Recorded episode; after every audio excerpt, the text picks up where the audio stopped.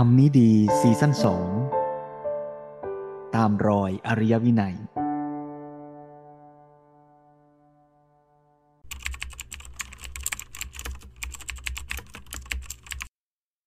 ก็สวัสดีนะครับ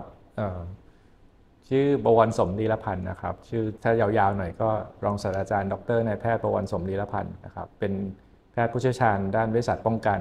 สาขาระบาดวิทยา แล้วก็สาธารณสุขครับ ปัจจุบันก็เป็นอาจารย์อยู่ที่คณะแพทยศาสตร์โรงพยาบาลรามาธิบดีมหาวิทยาลัยมหิดลครับ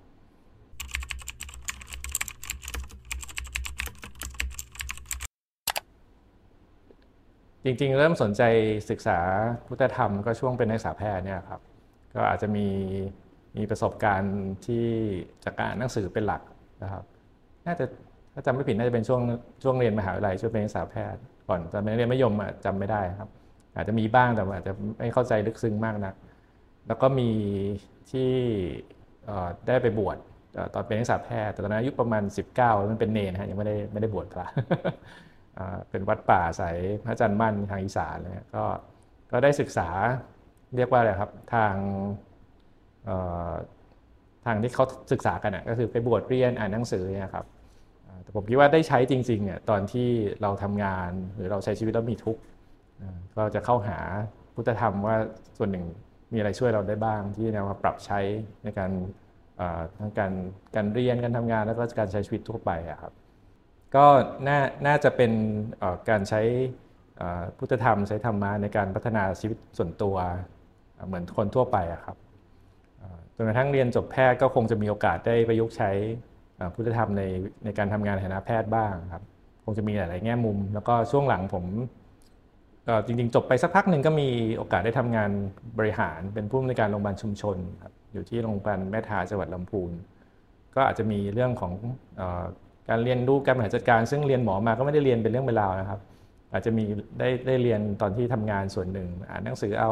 แล้วผมเข้าใจว่าเรื่องของพุทธธรรมส่วนหนึ่งก็มีมีมีผลต่อการทำงานกับคนอื่นด้วยนะครับ อาจจะมีผลทำให้เราเรียนรู้ จุดเสียของข้อข้อด้อยของตัวเองจุดอ่อนตัวเองที่ทำงานแล้วมีปัญหาเนี่ยก็มีโอกาสได้กลับมาสะท้อนคิดเกี่ยวกับตัวเองส่วนหนึ่งนะครับ จริงๆก็อาจจะเป็นตัวกำหนดวิธีการเดินเลือกวิถีชีวิตของตัวเองมาสมควร ผมทำงานเป็นหมอโรงพยาบาลชุมชนอยู่ที่ที่ลำพูนอยู่สักพักหนึ่งก็เจอปัญหาหลายอย่าง ตอนนั้นประเทศไทยมีมี มีมีเรื่องสองเรื่องที่เข้ามาในระบบสาธารณสุขครับเรื่องแรกคือเราพยายามพัฒนาคุณภาพโรงพยาบาล ก็จะมีกระบวนการที่เรียก hospital accreditation คือรับพัฒนารับรองรับพัฒนาพัฒนาและรับรองคุณภาพโรงพยาบาล ก็จะเหมือนกึ่งกึ่งๆบังคับให้หมอให้พยาบาลทำงานนอกจากดูแลคนไข้แต่ละคนแล้วมันดูว่าจริง ๆ มันมีปัจจัยอย่างอื่น ที่เกี่ยวข้องกับการจัดบริการให้ดีขึ้นให้คนไข้เข้าถึงอย่าง เท่าเทียมได้คุณภาพทั่วหน้ากัน ไม่มีความผิดพลาดทางการแพทย์ที่เกิดอุบัติเหตุมีการฟ้องร้องอะไรครับอีกอันหนึ่งคือมีเรื่องของ 30 บาทรักษาทุกโรคทำให้มันมีเรื่องทรัพยากรที่เปลี่ยนไปจำกัดมากขึ้นจะจัดบริการยังไงให้ทั่วถึง ผมก็ทำให้สนใจเรื่องเกี่ยวกับนโยบายสุขภาพ เกี่ยวกับเรื่องการจัดการโรงพยาบาล แล้วก็ไปเรียนต่อด้านนี้แทนที่ไปเรียนเฉพาะทางหรือสอบเป็นแพทย์เฉพาะทางด้านเวชศาสตร์ป้องกันแต่ไปเรียนด้านนโยบายสุขภาพเรื่องการจัดการระบบการสุขภาพ เป็นนักวิจัยระบบสุขภาพเนี่ยครับเอ่ยขึ้นมาผมเพราะผมคิดว่าจริงๆ มันเกิดจากการตั้งคำถามว่าสิ่งที่เราเจอตรงหน้าคนไข้แน่นเต็มไปหมดเลย เงินจะพอไหมเนี่ยมันเป็นวิธีคิดเดียวกับที่ที่เคยศึกษาเรื่องอิทธิจอิทธิปัจจยตา แต่ว่าแทนที่เป็นความทุกข์ของเราเป็นเป็นการเกิดเกิดต้นเหตุของทุกข์ทั้งหลายนะครับ มันก็จะเป็นเรื่องทางโลกมากขึ้น แทนที่เราจะด่วนสรุปว่าเพราะขาดอันนู้นก็เลยเกิดปัญหาเราก็จะถามต่อไปเรื่อยๆว่า การที่มันขาดตัวนู้นเกิดจากอะไรมีเหตุของเหตุอะไรนะครับ ความที่เข้าใจว่าเพราะเพราะเพราะได้มีโอกาสได้ศึกษาได้ถูกฝึกมาบ้างเนี่ยทำให้เอ่อเรียกว่าเปิดใจที่จะเรียนรู้ศาสตร์ใหม่ ๆ ที่เกี่ยวข้อง แล้วตอนทำงานต่างจังหวัดก็จะเริ่มรู้ว่าสุขภาพไม่ได้ถูกกำหนดด้วยความรู้ของหมอหรือพยาบาลเป็นเรื่องของพฤติกรรมของคนในสังคมนะครับมีความแตกต่างระหว่างคนเมืองคนต่างจังหวัด คนชาวเขาแถวนู้นก็จะมีบ้างนะฮะที่ลำพูนมีกะเหรี่ยงอยู่บ้างนานๆก็จะเจอเอ่อเขาเรียกคนคนเราก็จะเรียกชื่อเล่นไม่ดีเป็นตอนนั้นเรียกยางฮะเขาแต่ว่ายังเรียกกันอยู่เนาะเป็นเนี่ยกะเหรี่ยงปะกอกปะกากยอแล้วก็มีชื่อกลุ่มย่อยๆ เวลารักษาก็ต้องรักษาอีกแบบหนึ่งใช่ไหมครับเป็นโรคติดเชื้อที่กรวยไตจริง ๆ ก็เป็นโรคค่อนข้างรุนแรงรักษาไม่ทันมันจะติดเชื้อกระแสเลือดก็เสียชีวิตได้ครับ ก็ ต้องให้ยาทางกระแสเลือด ยาฆ่าเชื้อนะครับยาปฏิชีวนะ ส่วนใหญ่ให้ก็จะนอนโรงพยาบาลเพราะว่ามันก็หนักโซมเป็นไข้สูงแล้วเป็นกระเหลี่ยงเนี่ยดีขึ้นสองสาวันเขาจะขอกลับบ้าน เพื่อไปทำพิธีของเขาในทางทำไงให้เขาสบายใจทางจิตวิญญาณ เราเป็นหมอเราจะยึดตำราทางการแพทย์ หรือว่าจะเชื่อเรื่องจริงๆเรื่องสุขภาพไม่ใช่เรื่องทางกายอย่างเดียว มันมีเรื่องของของจิตใจจิตวิญญาณ มี spiritual health ที่เกี่ยวข้องก็ไม่เคยได้ยินคำนี้นะครับ แต่ก็มาเรียนรู้ทีหลังความที่อาจจะมีพื้นฐานทางได้ได้มีการศึกษาพุทธธรรมมาบ้างเนี่ยก็อาจจะเป็นส่วนหนึ่งที่เราเปิดกว้างเรื่องนี้เมื่อเทียบกับหมอบางคนรู้สึกว่าคนไข้นี้ไม่ไม่เคารพวิถีทางวิทยาศาสตร์ทางการแพทย์เลยมีความเชื่ออะไรก็ไม่รู้อะไรประมาณนี้นะครับ ที่ที่ที่ทำไปเป็นอันตรายตัวเอง ไม่เชื่อฟังหมอให้มาเซ็นยินยอมไม่รับการรักษาอะไรเงี้ยเรื่องเราก็เห็นท่าทีอย่างเงี้ยกับหมอส่วนหนึ่งแม้กระทั่งในปัจจุบัน เพราะว่า หลายคนทำเอาไปผูกกับเรื่องการฟ้องร้องด้วย เพราะว่าถ้าเขาไม่หายแล้วเกิดคนนั้นคนคนไข้เองกับญาติที่มาขอไปไปรักษาแบบที่ไม่เชื่อฟังเราเนี่ยนะวันนั้นคงไม่มีปัญหาอะไรเกิดเขาไปคุยกับญาติอีกคนครอบครัวคนไทยก็ใหญ่เนาะรวมทั้งส่วนกลุ่มน้อยด้วยนะเกิดมาบอกว่าเอ๊ะพ่อหมอดูแลไม่ดีเลยก็จะมีความซับซ้อนของสังคมที่เราต้องช่างใจให้ดีครับโดยสรุปก็คือจริงๆในชีวิตความเป็นแพทย์เนี่ยผมคิดว่าแพทย์แต่ละคนใช้ ใช้พุทธธรรม ถ้าเป็นผู้สาธารณชนนะครับประยุกต์ใช้ในการดูแลคนไข้เยอะพอสมควร แล้วถ้าทำได้ดีก็จะเสริมกับตัวความรู้หรือทักษะทางการแพทย์ที่เรียนมาทำให้ดูแลคนไข้ได้ดีขึ้น อาจารย์ผู้ใหญ่หลายคนทั้งไทยและต่างประเทศเนี่ยก็พูดมานานแล้วว่าจริงๆ เรารักษาคนหรือรักษาโรคใช่ไหมครับเป็นวสีก็พูดถึงรักษาโรคก็ไม่ไม่ง่าย บางคนยังรักษาได้แค่อาการยังวินิจฉัยโรคไม่ได้ก็เลยไม่หายสักทีใช่ไหมครับ แต่ต่อให้วินิจฉัยโรคได้รักษาโรค แต่ว่าคนที่เป็นเจ้าของโรคนั้นเขาเป็นทุกข์จากการรักษาของเราก็อาจจะไม่ค่อยดีเท่าไหร่นะครับช่วงที่ผมจบไปทำงานทางภาคเหนือเนี่ยประมาณ 2542 43เนี่ยจริงๆ โรคที่เจอบ่อยก็คือ HIV AIDS เนี่ยครับก็ยังเป็นโรคพบบ่อยตอนนั้น ตอนนี้ก็มีอยู่แต่มันดีขึ้นเยอะเพราะยามันดีขึ้น แต่ตอนนั้นก็เยอะมากแล้วก็ยาไม่ค่อยแพร่หลายเท่าไหร่ครับก็จะเป็นส่วนหนึ่งที่ทำให้รู้จัก เรื่องของ palliative care ตอนนั้นก็จะไม่ค่อยมีความรู้ตรงนี้เยอะนะครับ ความรู้สังคมไทยก็ไม่เยอะ จบจากโรงเรียนแพทย์มาก็แทบไม่มีเลยนะครับ แต่เราเราเริ่มรู้แล้วว่าถึงจุดหนึ่งเราช่วยคนไข้ไม่ได้ยังไงเขาก็ตายอะคืนนี้ผมยังจำคนไข้คนหนึ่งได้เลยพยาบาลรายงาน ว่าหายใจหอบแล้วหมอสงสัยจะไม่ไหวแล้ว ผมทำอะไรไม่ถูก ไม่ถูกเรียนมาไม่ได้ไม่ได้ถูกรับการเรียนสอนมา ก็ก็รับทราบอะไรเงี้ย แล้วก็รู้สึกแย่ว่าเราเป็นหมอทำอะไรไม่ได้เลยนะครับ นกระทั่งเจอบ่อยๆ แล้วก็อาจจะต้องอาจจะต้องย้อนไปในอนาคตเยอะเหมือนกันว่ามาเรียนรู้ทีหลังว่าจริงเราทำอะไรได้มากขึ้นมากกว่านั้นนะครับเราเปลี่ยนจากรักษาให้เขาหายหรือรอดจากอาการหนักในคืนนั้นเนี่ยมาเป็นเขามีคุณภาพชีวิตที่ดีในคืนนั้น ใครจะไปรู้ในทางพุทธเวลาแค่ช่วยยามเดียวอาจจะอาจจะสำคัญสำหรับการพัฒนาจิตใจให้ให้แต่ละคนไปสู่ ภาวะที่ดีขึ้นเท่าไหร่ก็ได้ใช่ไหมครับ หรือเขาเขาจากไปอย่างสงบไม่มีห่วง ถ้าได้คุยกับญาติพี่น้อง ได้สั่งเสียมากกว่าทุรนทุรายอยู่ก็ว่าจะเกิดอะไรขึ้น เพราะว่าหมอไม่สามารถสื่อสารได้เวลาที่รู้สึกหมอแพ้ละมันเหมือนกับการแพทย์ยุคเดิมคือเราเราเชื่อในวิทยาศาสตร์ แล้วเราก็จะชนะมันโรคร้ายทั้งหลายพยายามจะฝึกฝนตัวเอง มีการทำวิจัยจะไม่ใช่เรื่องปัจเจกคือทั้งทั้ง ทั้งสังคมทางการแพทย์ก็ช่วยกันหาความรู้ใหม่ๆเทคโนโลยีใหม่เพื่อทำให้คนไข้หาย แต่สักวันหนึ่งมันก็ต้องเจอโรคที่เราแพ้เราชนะไม่ได้ เราไม่ได้ถูกฝึกมาว่าเมื่อแพ้แล้วทำยังไงทั้งทั้งที่ทั้งหมดเนี่ยมันเป็นเรื่องตามธรรมชาติใช่ไหมครับที่ที่มนุษย์เกิดมาก็ต้องตายอะไรเงี้ยแล้วก็เรามีหน้าที่ทำในปัจจัยที่เราควบคุมได้ แล้วก็เอื้อต่อต่อการลดความทุกข์ของคนที่ประสบความประสบปัญหาสุขภาพให้มากที่สุดอะไรอย่างนี้ครับ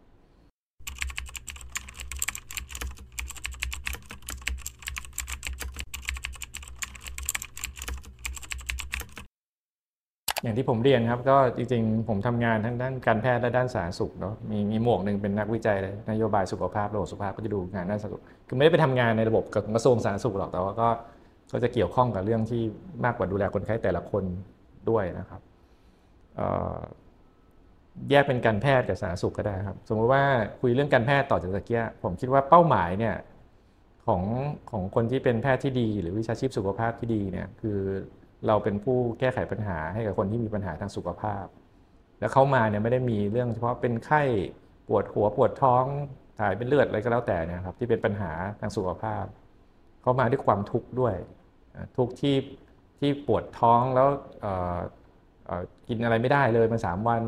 หรือปวดท้อง แล้วทำให้ญาติพี่น้องเป็นห่วงจนไม่ได้ทำงาน แล้วก็ทำให้ตัวเองรู้สึกผิดนะฮะหรือว่า รือว่าปวดท้องไปทำงานไม่ได้ทำให้ครอบครัวเสียรายได้จนทั้งคนอื่นจะมีปัญหาในการดำรงชีวิตอะไรเงี้ยครับในแง่หนึ่งเราเป็นคนที่ช่วยช่วยแก้ไขปัญหาทางสุขภาพ แล้วก็ถ้าทำได้ดีจะช่วยแก้ไขปัญหาความทุกข์ให้กับคนที่มาหาเราใช่ไหมครับผมผมไม่คิดว่าคนนักเรียนผมสอนนักศึกษาแพทย์เดินเข้ามาปีหนึ่งสองมันคิดอย่างนี้ได้ แต่พอเรียนไปปี4ปี5ปี6จบมาต้องเรียนต่อเป็นแพทย์เฉพาะทางอีก3ปี5ปีแล้วแต่สาขาไหน ความคิดพวกนี้ผมว่ามันหายไปเรื่อยๆ ราะว่ามันมีความรู้เยอะมากว่าจะทำยังไงให้ให้จัดการกับปัญหาสุขภาพได้ แล้วก็มีมีความซับซ้อนปัญหาสุขภาพที่ที่ต้องเรียนรู้เยอะมากมายมหาศาลนะครับแต่ว่าไอ้สปิริตของการเรียกว่าเป้าหมายใหญ่ของการที่หมอที่ดีควรจะควรจะลดลดความทุกข์ของคนไข้เนี่ยถ้าไม่ระวังมันจะหายไป เพราะว่ามันถูกถูกถูกเทน้ำหนักไปที่เรื่องของทางการแพทย์นะครับ จริงมีมีคำพูดของฝรั่งนะครับเขาพูดว่า healing is an art ก็คือการดูแลเพื่อให้เยียวยาจิตทั้งร่างกายจิตใจคนเนี่ยเป็นศิลปะ healing is an art medicine is a science การแพทย์เนี่ยเป็นวิทยาศาสตร์ and healthcare is a business คือการจัดบริการต่างๆเนี่ยมันจำเป็นต้องใช้ความรู้ในการจัดการมีทรัพยากรจำกัดต้องมีทุนต้องมี ระมัดระวังการขาดทุนจนไม่มีทรัพยากรไปจัดให้คนอื่นต่ออะไรเงี้ยครับงั้นเอาเข้าจริงการทำงานในชีวิตประจำวันทั้งหมอและคนที่ดูระบบสังสุขโดยรวมเนี่ยมันไม่ได้ใช้ชาติศาสตร์ศาสตร์เดียว แต่ถ้าไม่ระวังหมอส่วนใหญ่ก็ทุ่มเททั้งชีวิต ซึ่งไม่ใช่เรื่องผิดเลย ไม่ไม่ใช่ความผิดเขาใช่ไหมที่เขาจะต้องมีความรู้ทางการแพทย์ให้ดีที่สุด เพื่อจะเป็นเครื่องมือในการรักษา แต่ว่ามันเหมือนกับถ้าไม่ระวังมันก็จะสูญเสีย ศิลปะในการเยียวยาความทุกข์ของคนที่เกิดจากปัญหาสุขภาพนี่ซึ่งอันนี้ก็มีการเรียนการสอนกันอยู่ แต่ว่าถ้าถามผมมันเป็นการเรียนสอนที่มันไม่ใช่มาสอบด้วยข้อสอบเลือกข้อที่ถูกที่สุดบรรยายโน่นนั่นนี่ มันต้องเห็นการปฏิบัติและหลายครั้งเนี่ยการเรียนรู้คือเห็นเห็นอาจารย์ปฏิบัติที่แบบที่ดีทั้งทั้งใช้ปิยวาจา มีกายมีมีจิตหรือมองเห็นสายตาที่ที่ดูแลคนไข้แบบไม่ใช่แค่เป็นหน้าที่แต่เป็น เป็นการที่ดูแลคนไข้จริง ๆ แล้วเป็นเหมือนกับที่เราพูดกันคือเป็นต้นแบบแล้วก็เรียนแบบตาม มันเป็นการเรียนรู้คือแบบแต่โบราณเลยคือเรียนตามว่าครูกับสิทธิ์เห็นสิทธิ์เรียนตามครูทำอย่างไรไอ้เรื่องฮิลลิ่งมันยากมากที่จะเรียนแบบอื่น รวมทั้งหลายครั้งก็อาจจะมีการเติบโตมาในครอบครัวที่ต่างกัน อาจจะสอนยากไม่ไม่สามารถทำได้ทุกคนเลยครับกับการอีกอันสุดท้ายเนี่ยมันก็จะมีเรื่องธุรกิจ เรื่องการจัดถ้ามองกว้างๆเป็นการจัดการ แต่ว่ามันก็จะมีทั้งธุรกิจและรัฐกิจใช่ไหมฮะว่าเราเรามีความพอเพียงหรือไม่ในการหาทรัพยากรแล้วก็มาจัดการให้เกิดบริการสุขภาพให้คนเข้าทั่วถึงหรือไม่ประมาณนี้ครับ ตัวตัวแนวคิดอันนึงที่ผมคิดว่าน่าน่าไม่รู้เกี่ยวกับพุทธธรรมหรือ หรืออริยวินัยหรือเปล่าคือ เราอยากให้เกิดความเป็นธรรมในด้านสุขภาพในสังคมไทยมากกว่านี้ ไม่ได้แปลว่าทุกคนต้องได้ทุกอย่างเหมือนกัน แต่ว่าเมื่อเขามีปัญหาสุขภาพที่เราพอจัดการได้เป็นโรคที่ยังที่มันมีเทคโนโลยีมีมีความรู้รักษาแล้ว แต่เขาเข้าไม่ถึงเนี่ยเราจะช่วยเขาให้มากขึ้นได้ไหม กับการคนที่มีเยอะแล้วแล้วก็แล้วก็เรียกร้องมากขึ้นเรื่อยๆเนี่ยทำไงจะรู้สึกว่ามันพอเพียงอย่างกรณีที่ทรัพยากรส่วนหนึ่งของระบบสุขภาพประเทศไทยใช้ไปกับสิ่งที่ไม่ใช่ความต้องการด้านสุขภาพ แต่มันเริ่มเป็น พูดไหมฮะไม่ได้ใช้ไปกับความจำเป็นด้านสุขภาพ แต่มันเป็นเรื่องความต้องการที่เกี่ยวกับเรื่องการแพทย์ เช่นศัลยกรรมตกแต่งเพื่อความสวยงาม หรือว่าการรักษาบางอย่างซึ่งแพงมากนะครับหรือแม้กระทั่ง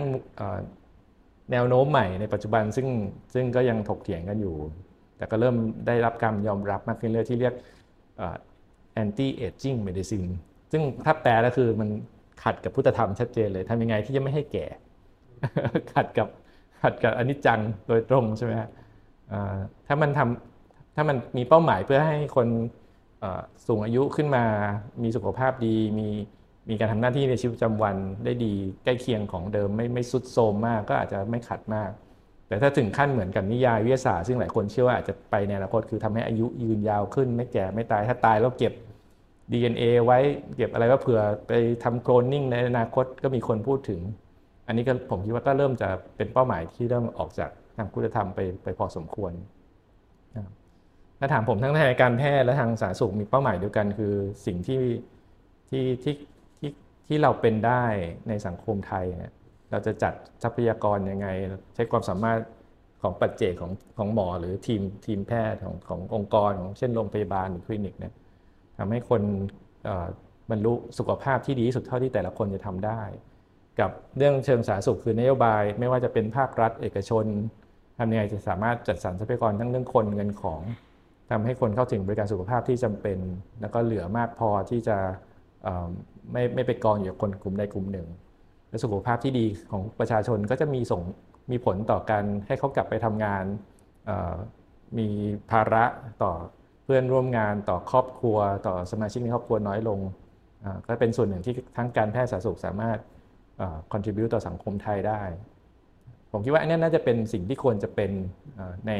ในทางการแพทย์สาธารณสุข ซึ่งถ้าเราเข้าใจว่าธรรมชาติมันเป็นอะไรได้บ้าง มีความรู้ในการทั้งจัดการบริการทางการแพทย์ระดับปัจเจกคือความรู้ทางการแพทย์กับการจัดการระบบสุขภาพนโยบายสุขภาพเป็นความรู้ด้านด้านเชิงกว้างเนี่ยก็น่าจะน่าจะเอื้อต่อการที่คนที่อยู่ในวงการแพทย์และสาธารณสุข ปฏิบัติตามตัวตามที่ที่ อาจารย์เรียกอริยวินัยได้ง่ายขึ้นครับสมมุติว่ามีคนไข้เดินมาหนึ่งคนเนี่ยนะครับหมอหมอจะถูกสอนมาตั้งแต่เด็ก ตั้งแต่เป็นนักเรียนแพทย์ว่าหน้าที่ของเราคือเก็บข้อมูลทั้งหมดของคนไข้ประวัติตรวจร่างกายมีข้อมูลอะไรบ้าง เพื่อวินิจฉัยหรือพูดง่ายๆคือเพื่อพันนาเพื่อบรรยายว่าสภาพที่เป็นปัจจุบันของคนไข้คืออะไร อันนี้คือขั้นตอนแรกแล้วก็ถ้ามันมีปัญหาสุขภาพ มันเพี้ยนมันผิดไปจากธรรมชาติของมนุษย์ยังไง ของสรีรวิทยาของมนุษย์ที่มันผิดไปยังไงทำให้เกิดโรคนั้นสำหรับผมอันนี้เป็นที่ใกล้เคียงกับพุทธธรรมครับมันคล้ายๆมันมัน describe สิ่งที่เป็นอย่างตามตามความเป็นจริงณปัจจุบัน แล้วก็มีเหตุปัจจัยอะไรทำให้ไม่เป็นเหมือนปกติ หรือสมดุลที่เขาเคยเป็นแล้วไม่มีความทุกข์นะครับหลังจากนั้นหน้าที่ของแพทย์คือได้วินิจฉัยโรคเสร็จแล้วเนี่ยแพทย์จะ prescribe ตะกี้ตะกี้ describe อันนี้ prescribe ที่เราใช้คำว่า prescribe ใน prescription แปลว่าสั่งยาหรือสั่งการรักษา เราจะเริ่มลงมือทำอะไรเพิ่มเติมจากสิ่งที่ปล่อยมันไปตามยถากรรม ด้วยความรู้ที่เข้าใจธรรมชาติที่แท้จริงของร่างกายมนุษย์เนี่ยครับตัวกระบวนการรักษาก็คือเรื่องอะไรอะไรวินัยถ้าถามผมเนาะมันเหมือนกับเราต้องทำอะไรเพื่อให้เขาหลุดพ้นจากสถานปัจจุบันที่ไม่น่าพึงพอใจหรือไม่ไม่เหมาะสมนะครับทางสาธารณสุขก็คือคงคล้าย ๆ กันเลยแต่ว่า สเกลจะใหญ่ขึ้นคือแทนที่เป็นปัจเจกก็จะเป็นเรื่องของกลุ่มประชากรของคนทั้งประเทศแทนที่เป็นเป็นวินัยที่ต้องทำแทนเป็นเรื่องแต่ละคนต้องรักษายังไงมันก็จะเป็นเรื่องของนโยบาย เรื่องของการจัดการระบบ เรื่องของการจัดแจงคนเงินของให้ให้เหมาะสมเมื่อเทียบกับสิ่งที่เป็นอยู่ปัจจุบันเพื่อให้คุณภาพชีวิตของคนโดยรวมดีขึ้น ไม่ว่าจะเป็นอายุยืนขึ้นเป็นโรคน้อยลง หรือว่าค่าใช้จ่ายไม่บานปลายจนประเทศเป็นภาระ แล้วก็สุดท้ายสุขภาพดีทั่วหน้าไม่ใช่เป็นเฉพาะบางกลุ่ม บางคนก็ยังมีความทุกข์จากการเข้าไม่ถึงการสุขภาพ ต้องรอคิวตั้งแต่ตีสี่นะครับมีนักเศรษฐศาสตร์อาจารย์ผู้ใหญ่คนหนึ่งอาจารย์นำมาเสียเวลาบอกว่าคนไทยที่ที่เข้าไม่ถึงบริการสุขภาพที่มีคุณภาพเนี่ยเพราะว่ามันเป็นหลายชนชั้น คนรวยใช้เงินไปโรงพยาบาลเอกชนรวดเร็ว คนชั้นกลางใช้เส้นเนี่ยรู้จักอาจารย์แพทย์คนไหนบางโทรหาฝากหน่อยฝากหมอคนนู้นคนนี้หน่อย มันจนใช้เวลาไปต่อคิว ถึงต้องมีต่อรองเท้าแตะตีสี่นะครับถ้าอันนี้มันไม่ใช่สิ่งที่ควรจะเป็น ผมคิดว่ามันก็ควรจะมีความพยายามทำงานบางอย่างด้วยกฎเกณฑ์บางอย่าง ถ้าถ้าถ้าทางภาษาพาจะเรียกอริยวินัย ผมว่าก็น่าจะสอดคล้องกัน เพราะว่าสิ่งที่เป็นอยู่มันคงไม่อริยะเท่าไหร่ แล้วก็มันก็เป็นธรรมชาติที่มันเป็นแล้วมันก็มีสาเหตุของสาเหตุที่ต้องขุดค้นให้เห็นถึงรากเหง้าของปัญหา แล้วถ้าเราเราสามารถมองเห็นตามความเป็นจริงได้นั่นก็คือมีปัญญามากมากพอที่จะแก้ปัญหาได้ใช่ไหมครับก็น่าจะสอดคล้องกันครับ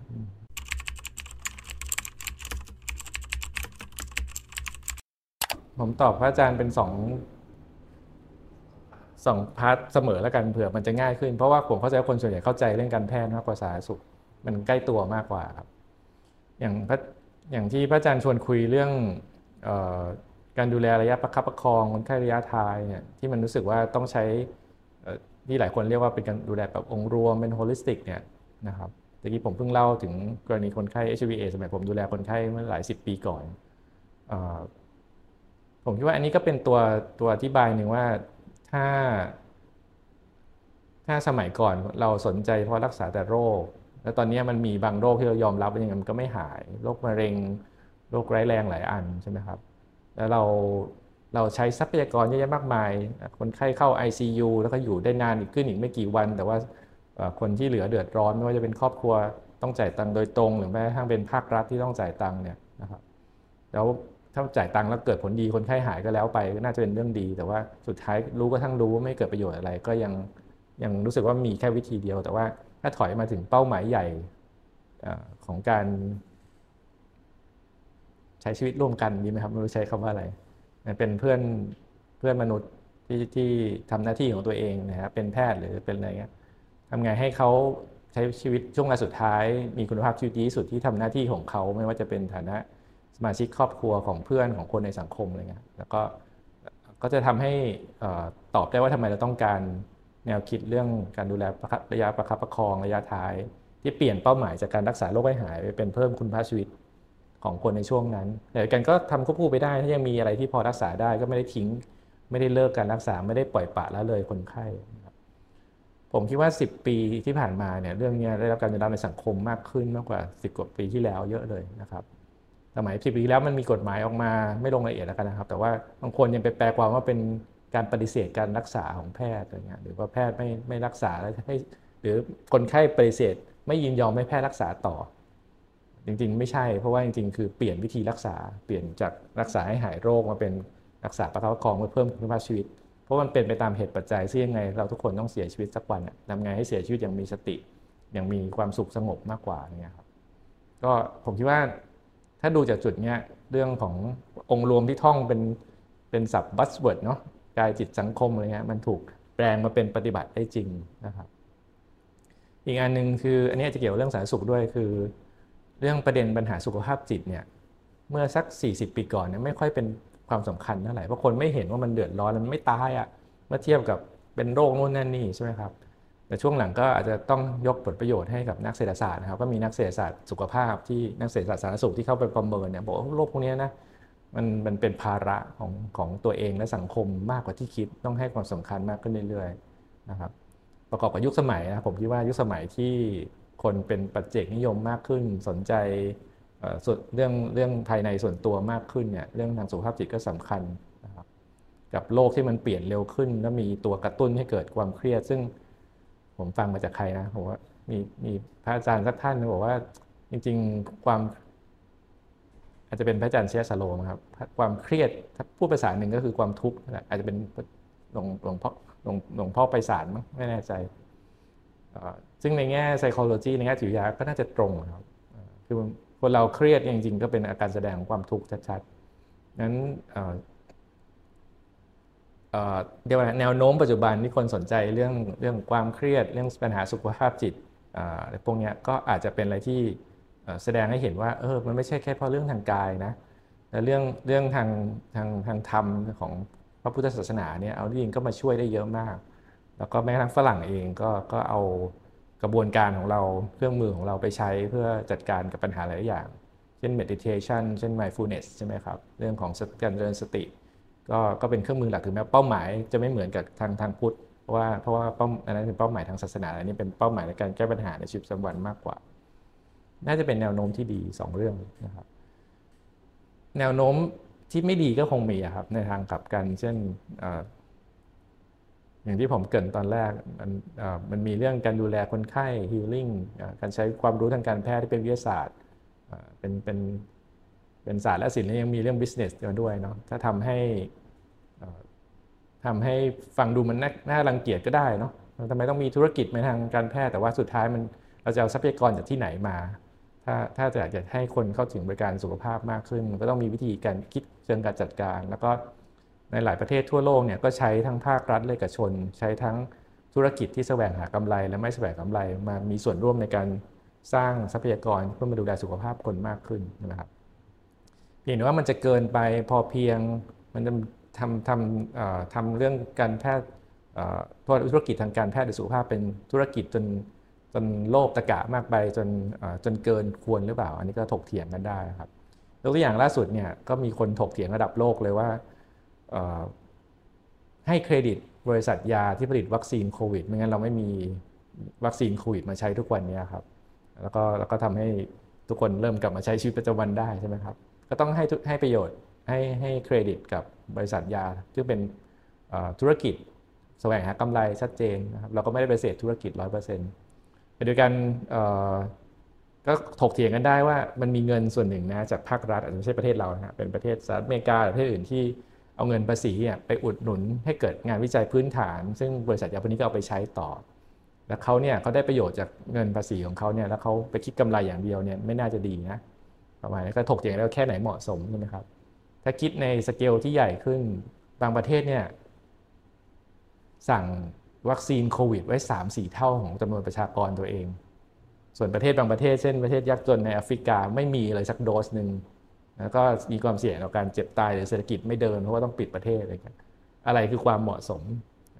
ความชาตินิยมเมื่อเทียบกับความเห็นใจเพื่อนร่วมชาติประชาชนชาติเพื่อนเพื่อนร่วมโลกใช่ไหมครับมนุษยชาติด้วยกันเนี่ยก็ดีเบตกันได้ว่าอะไรอะไรที่เรื่องธุรกิจหรือเรื่องแม้ทั้งเรื่องความมั่นคง ของชาติเนี่ยมันนำนำหน้าเกินมากไปมาเทียบกับสิ่งที่ควรจะเป็นก็คือพุทธธรรมใช่ไหมของอหรือว่าถ้าไม่ใช่ศัพท์เราเดี๋ยวสื่อสารคนอื่นไม่รู้เรื่อง ก็คือสิ่งที่ควรจะเป็นในฐานะมนุษย์ร่วมโลกด้วยกันเนี่ยควรจะกระทำซึ่งกันและกันก็ถกเถียงกันได้ แล้วก็เป็นที่มาที่มีคนพยายามจะปรับปรุงเปลี่ยนแปลงกระบวนการจัดการขององค์การอนามัยโลก หรือองค์การที่ดูแลเรื่องสุขภาพระหว่างประเทศในหลาย ๆ เอเจนซี่นะครับ ที่ที่ถ้ามีวิกฤตข่าวหน้าไม่ควรจะเกิดภาพแบบนั้นอะไรเงี้ยครับก็น่าจะเห็นภาพชัดเจนว่าเราอยู่ในช่วงเปลี่ยนผ่าน โดยเพราะเทคโนโลยีบางอย่างมันเริ่มก้าวหน้าขึ้นเรื่อยๆนะครับ ถ้าผมเป็นป่วยเป็นโรคมะเร็งบางอย่างวันนี้มียารักษาหายที่ป่วยเมื่อ 10-20 ปีแล้วไม่มียาแต่ยามันแพงเป็น 10-20 เท่า เป็นร้อยเท่าของยาสมัยก่อน แล้วก็ไม่สามารถให้ คนไข้แต่ละคนจ่ายเองได้ให้ประกันจ่ายประกันประกันยังลังเลเลยจะทำประกันเขาล้มหรือเปล่านะครับถ้าให้รัฐบาลจ่ายจากเงินภาษีประชาชน ก็เริ่มต้องคิดว่าแล้วจะเหลือทรัพยากรแค่ไหนไปดูแลเรื่องอื่น ถามว่าเขาคิดเงินแพงหรือเปล่าอาจจะแพงจริงครับแต่ว่าต้นทุนมันก็แพงจากเทคโนโลยีแบบใหม่ ซึ่งไม่มีในการดูแลทางการแพทย์เมื่อสมัย 2,000 ปี สมัยพุทธกาลใช่ไหมครับ ที่ใช้ทรัพยากรที่หาได้ในธรรมชาติเนี่ยนั้นความเหมาะสมของ ของการที่เราจะลงทุน หรือการที่จะเลือกทำอะไรไม่ทำอะไรกับคนไข้กลุ่มไหนมันก็จะเริ่มยากขึ้น ตามบริบทของสังคมที่เปลี่ยนไป ถ้าถ้าหมอคนหนึ่งมีความรู้ว่ามันมีเทคโนโลยีนี้อยู่ในโลกที่รักษาคนไข้คนนี้ได้ แต่เราไม่สามารถรักษาได้ เพราะข้อจำกัดของโรงพยาบาลเราประเทศเราของ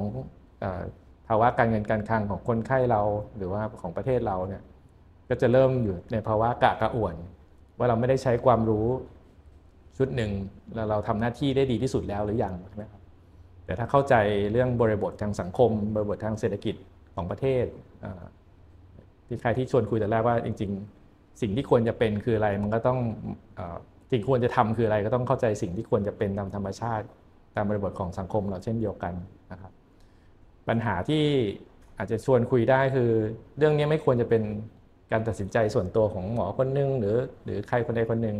ถ้าเป็นเรื่องการแพทย์เป็นเรื่องของหมอกับคนไข้ครับกับญาติด้วย แต่ว่าถ้าเป็นสาธารณสุขมันควรจะเป็นความเห็นร่วมกันในสังคม แต่การที่เรามีความแตกต่างของคนที่เข้าถึงบริการสุขภาพไม่เท่ากันในภาครัฐและเอกชน มีการทุนสุขภาพภาครัฐอยู่ 3 4 เจ้ายังได้สิทธิประโยชน์ไม่เท่ากันเลยนะครับ แล้วก็ มีมีความแตกต่างค่อนข้างเยอะของความคาดหวังในการในการเข้ารับบริการในการให้บริการคนไข้ที่แตกต่างกันในแต่ละกลุ่ม ยังมีอคติใช้สัพพลาใช่ไหมครับต่อการดูแลคนไข้บางกลุ่มในบางกรณีนะครับ เช่น สมัยนี้จะน้อยลงคือผมผมตัวอย่าง HIV AIDS เมื่อหลายปีก่อน ก็มีการรังเกียจรังงอนน้อยลง ถ้ามีความรู้ที่ถูกต้องในการป้องกันเกี่ยวกับระหว่างดูแลคนไข้กลุ่ม ลุ่มเพศสภาพที่หลากหลาย ผมคิดว่าก็อาจจะมีอยู่บ้างนะครับบางกลุ่มโรค เช่นอันนี้อาจจะเริ่มเริ่มเริ่มเริ่มถกเถียงได้เยอะขึ้น เช่นการดูแลสุขภาพของสตรี เวลาที่เขามีภาวะตั้งครรภ์และต้องการยุติการตั้งครรภ์อย่างเงี้ยจะเริ่มมีคนที่เข้าถึงไม่เข้าถึง แล้วก็มีการถกเถียงว่าเป็นบาปไม่เป็นบาปนะครับมีเรื่องที่มันยากขึ้นเรื่อยๆ เรื่องพวกนี้ยังต้องการการถกเถียงในสังคมว่าควรจะลงทุนมากน้อยแค่ไหนนะครับเรามีคนคนไข้ผู้หญิงที่ต้อง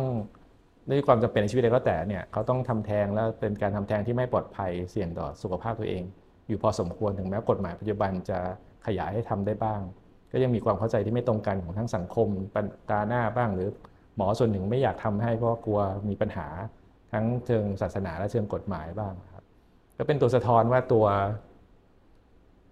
อริยะวินัยนะครับยังตามไม่ทันความหรือว่าความเข้าใจในในสิ่งที่ควรจะเป็นในโลกทางการแพทย์สาธารณสุขเนี่ย มันยังไม่ไม่เท่าทันทำให้อะไรวินัยมันยังไม่มา ผมผมมีความคิดเปลี่ยนไปเรื่อยๆแล้วผมถึงวันนี้ผมรู้สึกว่า เพราะว่าสังคมมันเปลี่ยนไปจริง ๆ ไม่แปลกหรอกที่เด็กจะคิดอย่างนี้ มีแนวโน้มมากขึ้นไปหรือเปล่าผมไม่รู้แต่ว่า ผมเชื่อว่า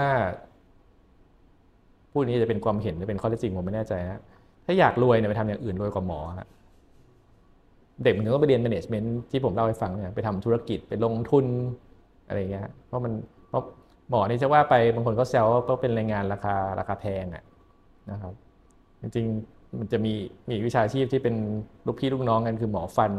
หมอฟันนี่เป็นแรงงานชั้นสูงคือนั่งเหนื่อยอยู่กอฟันทำฟันคนไข้ทั้งวันเนี่ย เขาจะ make money เขาทำเงินได้เขาจะรวยได้ก็ต้องทำงานหนักอะหมอก็เป็นลักษณะเดียวกัน ถึงแม้จะมีบางบางบางสาขาวิชาที่อาจจะรวยได้มากคนอื่น เพราะว่าตลาดในภาคเอกชนที่ไม่ได้ ที่เป็นนกลไกตลาดเนี่ยเขาเขาชาร์จได้เยอะ เช่น อย่างที่เราให้ฟังเรื่องเรื่องที่ไม่ใช่ความจำเป็นนะฮะใช่ไหมครับผมก็เลยรู้สึกว่าต้องเข้าใจว่าเด็กสมัย ใช้คำนี้จะเริ่มทำให้รู้สึกแก่เด็กสมัย คือหมอสมัยนี้เขามีทางเลือกเยอะนะครับ ถ้าเขาไม่มาเรียนหมอหรือหรือหรือทำงานเป็นหมอเนี่ยจริงๆเขาจะหาเงินได้มากกว่า ถ้าไปทำงานแบบอื่น มันไม่เหมือน 40-50 ปีที่แล้วสมัยอาจารย์ผู้ใหญ่ที่ที่แพทย์เนี่ยจบมาทำงานแพทย์อย่างเดียว ก็มีฐานะที่ดีกว่าคนในสังคมเยอะมากแล้วนะ แต่เครดิตที่อาจารย์สมัยก่อนทำไว้ดีเนี่ยมันก็เลยมาถูกเปรียบเทียบกับหมอสมัยนี้เนี่ยใช้คำแบบคนแก่ก็หมอสมัยนี้ที่เหมือนจะเห็นเงินมากขึ้นหรือเปล่าเลยครับโรงพยาบาลเอกชนในประเทศไทยเนี่ยมาบูมขึ้นหลังเศรษฐกิจต้มยำกุ้งเองนะครับคือแค่ 20 กว่าปีที่แล้วนี่ที่ผ่านมาก็จะเป็นโรงพยาบาลเล็ก ๆ เป็นคลินิกสมัยก่อนก็จะมีหมอเปิดคลินิกเป็นรายได้เสริมจากทำงานภาครัฐอะไรอย่างนี้ใช่ไหมฮะอย่างนี้คือ โรงพยาบาลเอกชนนี่โตขึ้นมากเรื่อยๆ แล้วมันก็ไม่ได้รักษาคนไข้คนไทยอย่างเดียวนะครับ รักษาคนไข้ต่างชาติ ซึ่งมีกำลังซื้อมากกว่า ถ้าผมรักษาโรคเดียวกันคนไข้ใช้ความสามารถแบบเดียวกันเลย แล้วอันได้ตังค์มากกว่าดูแลคนไทยประมาณ 10 เท่าเนี่ยมันก็มีแรงจูงใจให้คนไปทำงานที่นี้แล้วก็รู้สึกว่าเป็นเป็นมาตรฐานใหม่ แต่ขณะนี้เราก็ยังบอกค่ารักษาเราถูกกว่า เขามาบินมาประเทศเราเขายังถูกกว่าบินไปรักษาหลายหลายประเทศนะครับเออก็ค่าค่าแรงหมอที่ว่าแพงแล้วในภาคเอกชนยังถูกกว่าหลายประเทศอีกนะก็ก็แปลกดีส่วนคุยเรื่องนี้ทำไม เพราะผมคิดว่าถ้ามองอย่างเข้าใจเนี่ยเราก็จะไม่มองในลักษณะตำหนิหรือตัดสินมันมีมันมีเหตุปัจจัยที่กำหนดให้เป็นอย่างนั้น ถามว่าแล้วควรจะเป็นอย่างนั้นหรือเปล่าก็กลับไปที่อันนี้คือเข้าใจสิ่งที่มันเป็นใช่ไหมครับตามธรรมชาติมีเหตุปัจจัยของมัน แต่ถ้าเป้าหมายสุดท้ายของที่พระอาจารย์ใช้คำว่าอริยวินัยเราอยากเห็นอะไร ที่ตอนนี้มันยังไม่มีแล้วมันควรจะมี เราต้องช่วยกันทำถ้าอยากเห็นความเป็นธรรมด้านสุขภาพเนี่ยถ้าอย่างนี้ก็น่าจะไม่โอเคครับ ถ้าถ้าหมอคนหนึ่งจะ make money แล้วก็ทำธุรกิจอะไรกับเรื่องที่เป็นบริการที่อาจจะไม่ใช่ความจำเป็นด้านสุขภาพก็ได้นะ แต่มันมันต้องถึงจุดหนึ่งที่บอกว่าแล้วเรามีคนพอไหมที่ดูแลคนอื่นที่ยังมีความจำเป็นแล้วยังรอคิวตีสี่อยู่ที่โรงพยาบาล ยังมีคนอุบัติเหตุจราจรคว่ำแล้วไม่มีหมอผ่าตัดสมองอยู่คืนนั้น แล้วก็เสียชีวิตโดยไม่จำเป็น ยังมีคนไข้โรคมะเร็งที่มาออนอยู่ที่โรงพยาบาลใหญ่ไม่กี่ที่ แล้วบอกว่าเอาเปิดเสรีให้ทุกคนทำอะไรก็ได้ เพื่อเป็นวิชาชีพหนึ่ง ผมคิดว่าก็อาจจะไม่ใช่ความถูกต้อง หรือความที่เหมาะสมเป้าหมายที่เห็นตรงกันว่าเหมาะสมของสังคมใช่ไหมครับเราก็ต้องต้องมีอารยวินัยร่วมกันของคนในสังคมว่าเราจะปรับยังไง ซึ่งก็คือเรื่องการปรับนโยบายนะครับ ก็มีข้อเสนอแย่ๆครับ เช่น ต่ำที่สุดเลยน้อยที่สุดเลยคือจัดการเรื่องภาษีได้ไหมคนที่ที่ make money กับคนไข้ต่างชาติเนี่ยเอาเงินเก็บภาษีเพิ่มขึ้นเพื่อมาลงทุนกับการบริการสุขภาพ การบริการสาธารณสุขของคนไทยที่ด้อยโอกาสได้ไหมก็ถกกันอยู่มาหลายปี มีข้อเสนอทางวิชาการเยอะแยะก็ยังไม่ออกนะครับเพราะว่ามันยังไม่มีเรียกว่าอะไรฮะความเห็นร่วมกันของสังคมนะครับไม่มีฉันทามติสังคมว่าอันนี้คือสิ่งที่อยากจะเห็นนะ มองให้ไกลกว่านั้นมันก็จะเป็นการต่อสู้กันระหว่างสองแนวคิดคือเรื่องของในเชิงรัฐศาสตร์ คือทุนทุนนิยมกับสังคมนิยมนะครับเราอยากให้แต่ละคนใช้ทุนเพื่อพัฒนาตัวเองแล้วแล้วแล้วก็แล้วก็คนรอบข้างแล้วก็สังคม หรืออยากตั้งเป้าทางสังคม แล้วระดมทุนมาพัฒนาถ้าคนที่สนใจสาธารณสุขจริงๆเนี่ยมันก็ต้องมีจิตใจที่เห็นเห็นเป้าหมายร่วมกันของคนสังคมมากหน่อย อย่างในการเรามีประสบการณ์จากประเทศสังคมนิยมที่ล้มเหลวในการพัฒนาประเทศหลายประเทศในช่วงสงครามเย็นที่ผ่านมา คนก็ยังหนีไปคิดเรื่องทุนนิยมมากขึ้นก็ถกกันได้ครับ มีเรื่องตลกร้ายคือประเทศจีนเนี่ยเป็นสังคมนิยมเป็นคอมมิวนิสต์ใช่ไหมครับแต่ healthcare เขาในช่วงเป็นคอมมิวนิสต์ไม่มีเลยเลย ประชาชนยากจนรัฐไม่มีตังค์จัดบริการเชิงสังคมให้ ประเทศไต้หวันเป็นประชาธิปไตย แต่ว่าจัดบริการสุขภาพฟรีให้แบบสังคมนิยมกับกัน แล้วตอนนี้จีนก็ใช้กลไกตลาดมันก็สักเซสบ้างเฟลบ้างคนก็เข้าไม่ถึงมีมีคนหลายหลายหลายเทียหลายหลาย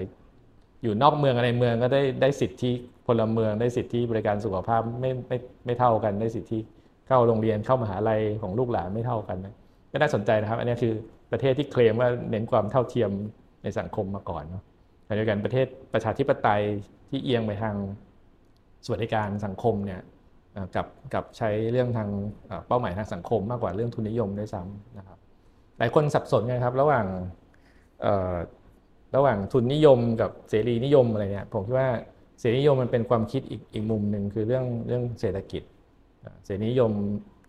จริงจริงก็เป็นรัฐศาสตร์กับเศรษฐศาสตร์ปนกันเนาะคือเสรีนิยมคือเชื่อแต่ละคนจัดการเองได้รัฐอย่ามายุ่ง ถ้ารัฐจัดบริการให้ไม่น่าจะดีเท่าฉันไปหาหมอที่เก่งๆเองหรอกนะอะไรเงี้ยนี่คือเสรีนิยมใช่ไหมครับแล้วหมอก็ มีอิสระในการประกอบวิชาชีพรัฐจะมายุ่งอย่ามาก้าวล้ำสิทธิของฉันอะไรเงี้ยครับซึ่งแตกต่างกับคนที่คิดเรื่องเรื่องเรื่องเรื่องความเท่าเทียมในสังคม ความอยากเห็นสิ่งเรียกพาราดอนภาพในสังคม เราอยู่ในสังคมไทยไม่ได้อยู่ที่อื่นแล้วเราจะช่วยคนไทยยังไงได้บ้าง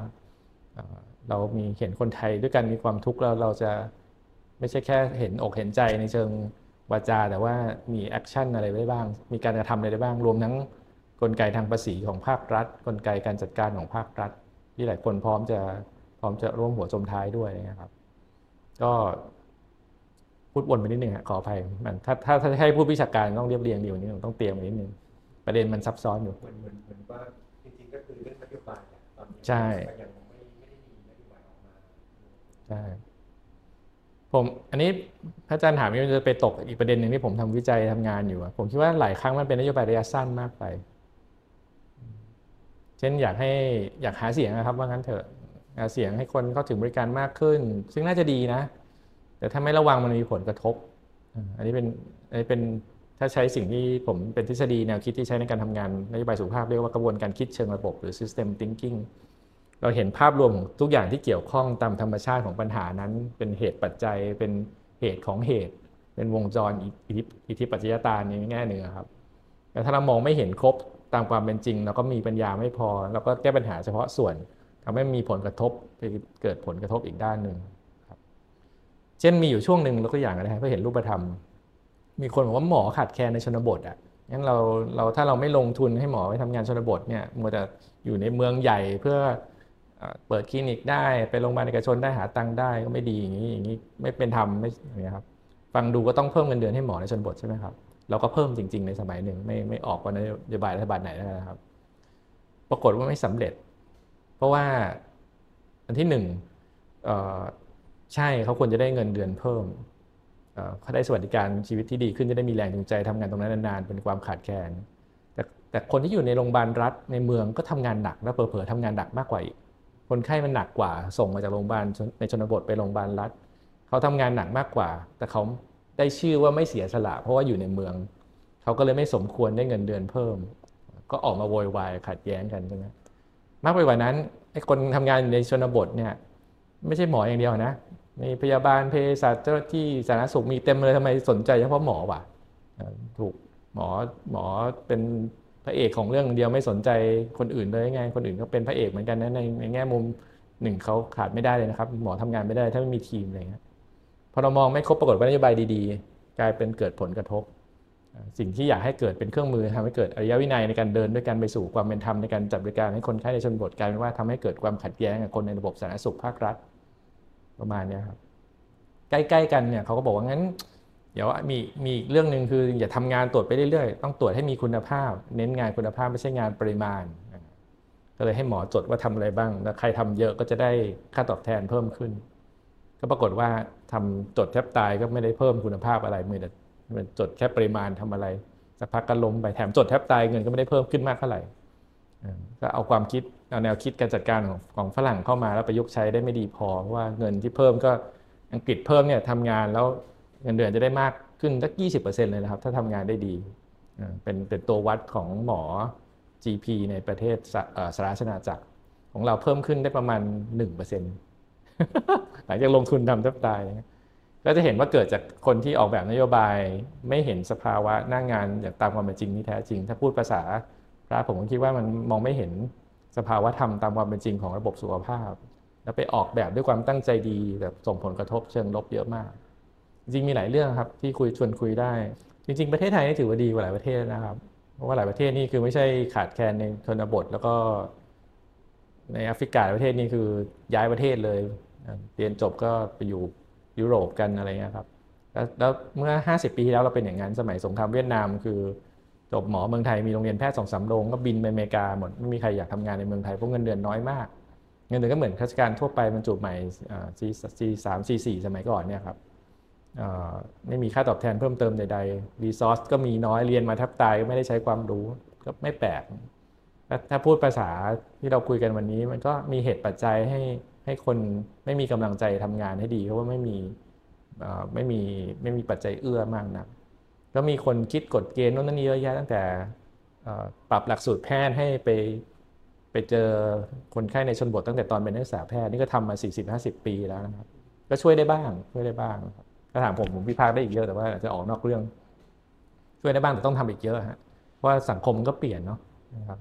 จริงจริงชนบทตอนนี้มันเป็นมันไม่มีชนบทแท้มันเป็นสังคมเมืองที่อยู่ท่ามกลางทุ่งนาแต่คนใช้ชีวิตไลฟ์สไตล์มันคนเมืองไปหมดแล้วถ้าดูไทยบ้านเนี่ยก็คนเมืองชัดๆแล้วก็มีมาตรการใช้ทุนอะไรเงี้ยเนาะเก็บนักเรียนเก่งๆจาก จากแต่ละตำบลมาเรียนหมออะไรเงี้ยผมเนี่ยก็มีความพยายามทำมานานแต่สุดท้ายตัวที่ทำให้มันยั่งยืนนะผมคิดว่ามันต้องทำให้เป็นเรื่องปกติที่ผมอยากไปทำงานชนบท อยากไปทำงานต่างจังหวัด ถ้าเราไปเที่ยวญี่ปุ่น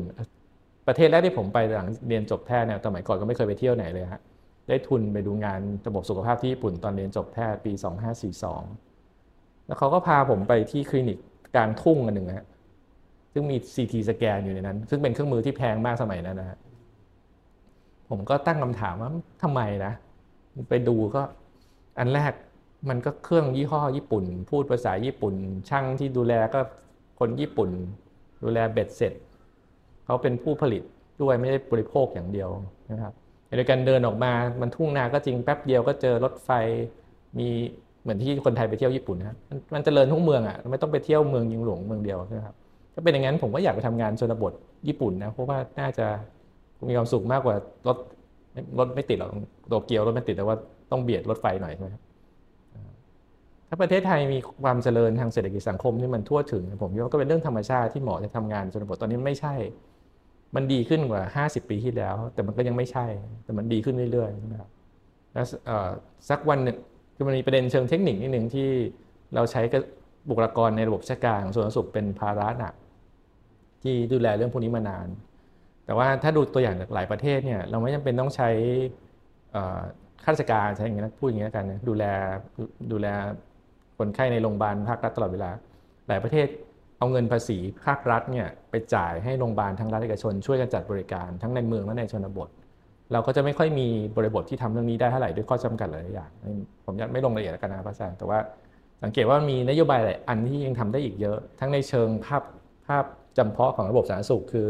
มีการทางสุขภาพที่เปลี่ยนไป มีการร่วมมือระหว่างภาครัฐเอกชนมากขึ้น เปลี่ยนวิธีคิดว่าถ้าถ้าขาดแคลนต้องไปภาครัฐ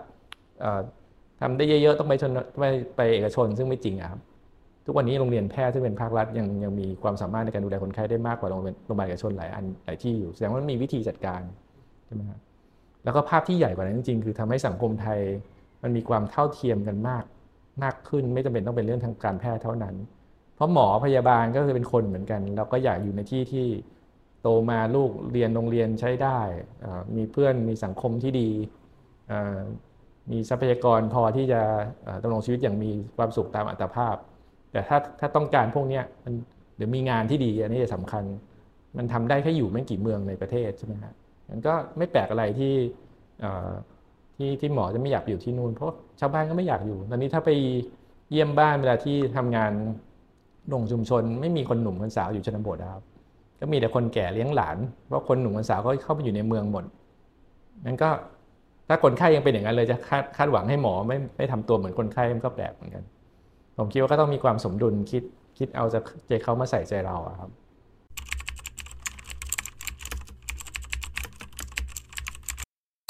คือคือถ้าจะตอบอีกคำหนึ่งที่เป็นคีย์เวิร์ดสำคัญ ผมคิดว่ามันมีเรื่องที่คุยกันในระดับโลก ระดับนานาชาติระดับประเทศด้วยตอนนี้เรื่องความยั่งยืน sustainability ซึ่งเอาจริงผมว่ามันเป็นเป็น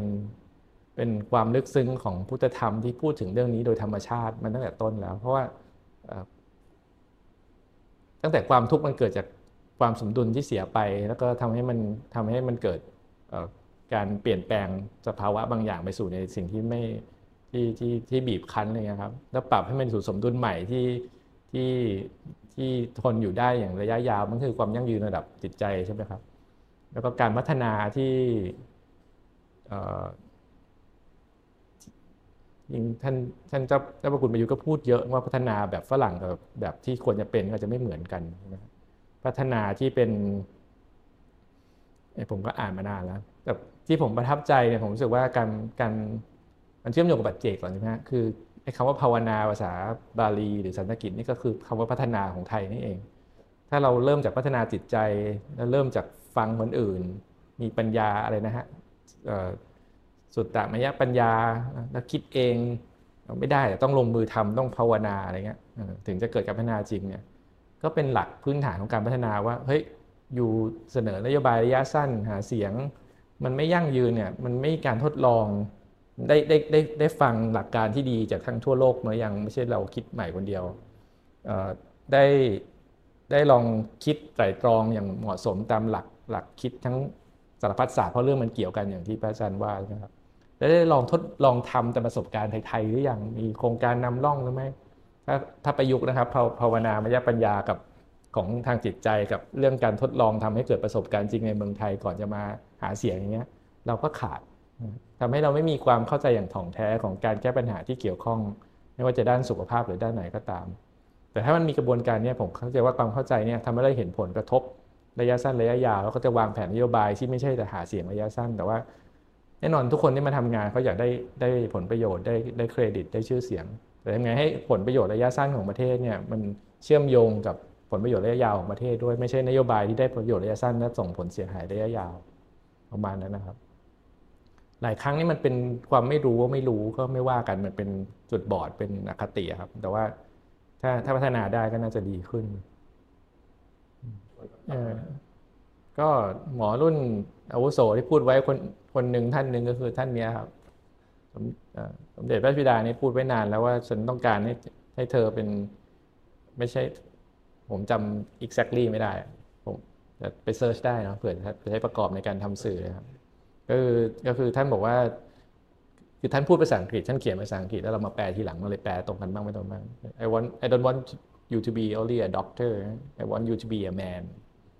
ที่พระอาจารย์พูดตะเกียมันคือเราต้องการการดูแลนะเพื่อนมนุษย์ก่อนเนี่ยขั้นตอนแรกคือมองคนได้เป็นคนก่อน แล้วคุณค่อยเป็นหมอแล้วดูแลคนไข้ประมาณนั้น ก็จะมีหมอฝรั่งคนหนึ่งชื่อเซอร์วิลเลียมออสเลอร์บอกว่าเราอะนานๆจะเอ่อรักษาโรคหาย แต่ว่าเรา caring คนไข้ได้ตลอดเวลา ก็คือเรื่องเดียวกับที่ที่ผมเล่าให้ฟังว่า กระบวนการเยียวยาเนี่ยมันเป็นศาสตร์โบราณมันเป็นศิลปะ ตั้งแต่สมัยไม่มีวิทยาศาสตร์การแพทย์แต่ตอนนี้วิทยาศาสตร์แพทย์มันโตขึ้นแล้วเราเราลดความสำคัญของของกระบวนการด้านศิลปะไปหรือเปล่า แต่ก็มีมันมีศาสตร์ใหม่ๆ ที่พยายามหมอหรือการวงการแพทย์พยายามกลับมาเยอะแยะครับเอ่อเวชศาสตร์ครอบครัวก็เป็นแพทย์เชี่ยวชาญ ผู้เชี่ยวชาญสาขาหนึ่งที่ถือว่าค่อนข้างใหม่ในโลกแล้วก็ในเมืองไทยเนี่ยก็จะเน้นการดูแลแบบองค์รวมมากขึ้น ไม่ต้องเวชศาสตร์ครอบครัวก็ได้ ทุกสาขาดูแลมะเร็งโรคเด็กโรคอะไรถ้า เป็นระยะท้ายก็เนี่ยเรื่องประคับประคองยังไงก็ดูต้องดูแลองค์รวมใช่ไหมมีหลายอย่าง แล้วก็เอ่อแม้กระทั่งดูแลโรคเรื้อรังบางอย่าง ก็มีคนที่ไปขุดค้นวิธีการให้คนไข้เบาหวาน สนใจดูแลตัวเองเพราะถึงคนไข้เบาหวานถ้ามาเจอผมสามเดือนครั้งเนี่ยก็สองเดือนกว่าๆก็ต้องดูแลตัวเองที่บ้านหมอจะไปทำอะไรได้ ไม่ได้นอนโรงพยาบาลแล้วหมอสั่งยาได้ทุกวันนะ บางคนก็ไม่มีแรงจูงใจในการดูแลตัวเองให้ดีก็เพราะว่ามันไม่มีอาการแล้วเนี่ยถ้าถ้าถ้าเป็นหนักมันจะมีอาการแต่ถ้าไม่มีอาการเนี่ยแต่กลุ่มโรคไม่ดีกว่าจะมีอาการอีกทีมันสามห้าปีสามปีห้าปีสิบปีข้างหน้า เป็นเบาหวานขึ้นตาตาบอดตรงไตไตวาย หรือว่าเป็นเท้าแผลที่เท้า เป็นแผลเบาหวานต้องตัดเท้าผมมันนานมากก็มีคนบอกว่าเอ้ยเราต้องเห็นคนไข้เป็นเป็นคนแล้วก็ ไปคุยกับเขาว่าเขาต้องการคุมเบาหวานให้ดีอายุยาวนานเพื่ออะไร คนไข้คุณป้า ป้ากออาจจะอยากอยู่ลูกดูดูลูกดูหลานเรียนจบคุณลุงอีกคนกลัวแมวที่บ้านไม่มีใครเลี้ยงอะไรอย่างเงี้ยพอเห็นคนเป็นคนที่มีภาพมากขึ้นกันว่ามี conversation มีการสร้างบทสนทนาให้คนไข้อยากดูแลตัวเองได้ดีขึ้น ซึ่งไม่ใช่เรื่องทางการแพทย์ร้อยเปอร์เซ็นต์ใช่ไหมเป็นเรื่องความเข้าใจคนอะไรเงี้ยผมคิดว่ามันก็มีมีการเรียนการสอนมีความพยายามอยู่ แต่ว่าผมก็วิเคราะห์ว่าที่ท่านเตือนเอาไว้ รวมทั้งมันเป็นมันเป็นแนวโน้มเนี่ยเพราะความรู้มันเยอะขึ้นเรื่อยๆ เทคโนโลยีเยอะขึ้นเรื่อยๆ แล้วก็มีสมองแค่นี้ครับ ความรู้ความสามารถของคนคนหนึ่งก็จำกัดนั้นมันก็ต้องต้องให้ความใส่ใจกับเรื่องวิทยาศาสตร์เรื่องอะไรมากขึ้น เรื่องนี้มันเลยถูกลดความสำคัญไป ซึ่งไม่ไม่เหมาะสม พอญาติพี่น้องเราเองหรือตัวเราเองป่วย แล้วก็จะกลับมาคิดอีกทีหนึ่งใช่ไหมฮะ อย่างมันมีเรื่องหนึ่งที่เป็นประเด็นของสังคมทั่วโลกของการแพทย์ทั่วโลกหรือทางสงไทยคือมันอาจารย์เอ่ยมาตอนต้นด้วยคือแพทย์มันแยกสาขาเฉพาะทางย่อยมากอะเพราะความรู้มันเยอะใช่ไหมฮะที่ผมเรียนจะได้เก่งในเรื่องนั้นๆแต่ว่าคนไข้มันไม่ได้เป็นเอ่อไม่ได้เป็นอะไรครับ เป็นรายชื่อของโรครวมกันอะมันเป็นคนคนหนึ่งใช่ไหมอ่า แล้วเวลาถ้าเป็นหลายโรคนี้หมอไม่คุยกันก็จะเหนื่อยแล้วหรือไม่ไม่ต้องเอาอะไรมากเป็นผมผมเป็นโรคมะเร็งแช่งตัวเองอีกทีไม่ไม่อยากแช่งคนอื่น เป็นอะไรดีอะมะเร็งปอดเพิ่งมีคุณหมอกฤษไทยที่เชียงใหม่มะเร็งปอดที่ดังๆใช่ไหมหาหมอโรคมะเร็งปอดหรือเปล่าใช่ แต่ว่าต้องคุยกันก่อนไปหาอายุรแพทย์โรคมะเร็ง ต้องปรึกษาหมอสันไหมจะปรึกษาหมอดมยาเพื่อมาดมยาสลบลดความปวดผ่าตัดได้ไหม จะต้องคุยกับพยาธิแพทย์คนไหนที่เก่งในการตรวจชิ้นเนื้อประเภทนี้ใช่ไหมครับ จะมีการฉายรังสีต้องปรึกษารังสีแพทย์โอ้ถ้าไม่ใช่คนวงในเนี่ยกว่าจะวนครบปรึกษากันอาจจะเป็นเดือนโรคจะลุกลามไปแค่ไหนก็ไม่รู้นะครับยังไม่นับว่าดูแลในโรงพยาบาลใหญ่อยากกลับไปใกล้บ้านต้องคุยกับหมอใกล้บ้าน มีกระบวนการที่ล้มเหลวในการสื่อสารเต็มไปหมดเเรื่องพวกนี้ คนตระหนักตั้งเยอะแล้วครับ ก็เลยก็เลยเห็นความสำคัญของคนหนึ่งมันต้องลุกขึ้นมาเพื่อเพื่อทำหน้าที่เป็นเพื่อนร่วมทางของคนไข้ว่าถึงเวลานี้ต้องปรึกษาใคร มันถึงมีคำว่าแพทย์เจ้าของไข้ หรือแพทย์ประจำตัวในในสังคมตะวันตก ซึ่งซึ่งเรายังไม่มีและไม่เข้มแข็งก็คือเรื่องเวชศาสตร์ครอบครัวผมเอ่ยถึงเนี่ยหวังว่าจะเป็นคอยคนคอยคอร์ดิเนตเป็นเพื่อนคู่คิด ไม่ใช่คนไข้ต้องไปแสวงหาด้วยตัวเอง แล้วก็แล้วก็ขึ้นอยู่กับหมอจะคุยกันมากน้อยแค่ไหนนะครับ แต่เมื่อไหร่ที่คนไข้คนนั้นมันเป็นพ่อแม่นักศึกษาแพทย์นะนักศึกษาแพทย์คนนั้นมันจะทำตัวเป็นหมอที่ดูแลคนไข้เป็นคนทันที แล้วก็จะมาทำหน้าที่โคดิเนตศึกษาอาจารย์คนนั้นคนนี้ให้อย่างเรียบร้อยเลยคำถามของผมในเชิงนโยบายก็คือทำไมเราปล่อยให้มันเป็นเรื่องของใครบางคนที่เข้าถึงอย่างเช่นคุณหมอกฤษไทยหรือนักศึกษาแพทย์ของผมเนี่ยที่ทำอย่างนี้ได้ทำไมคนทั่วไปถึงไม่ได้ ไม่มีแพทย์ประจำ ตัวประจำครอบครัว เหมือนกับที่หลายประเทศเขามี แล้วก็ใช้ระบบนี้ทำให้ไม่เฟ้อในการวิ่งช้อปปิ้งแล้วก็ค่าใช้จ่ายบานปลายแล้วก็มีปัญหาเรื่องความยั่งยืนที่เราคุยตอนต้นนะ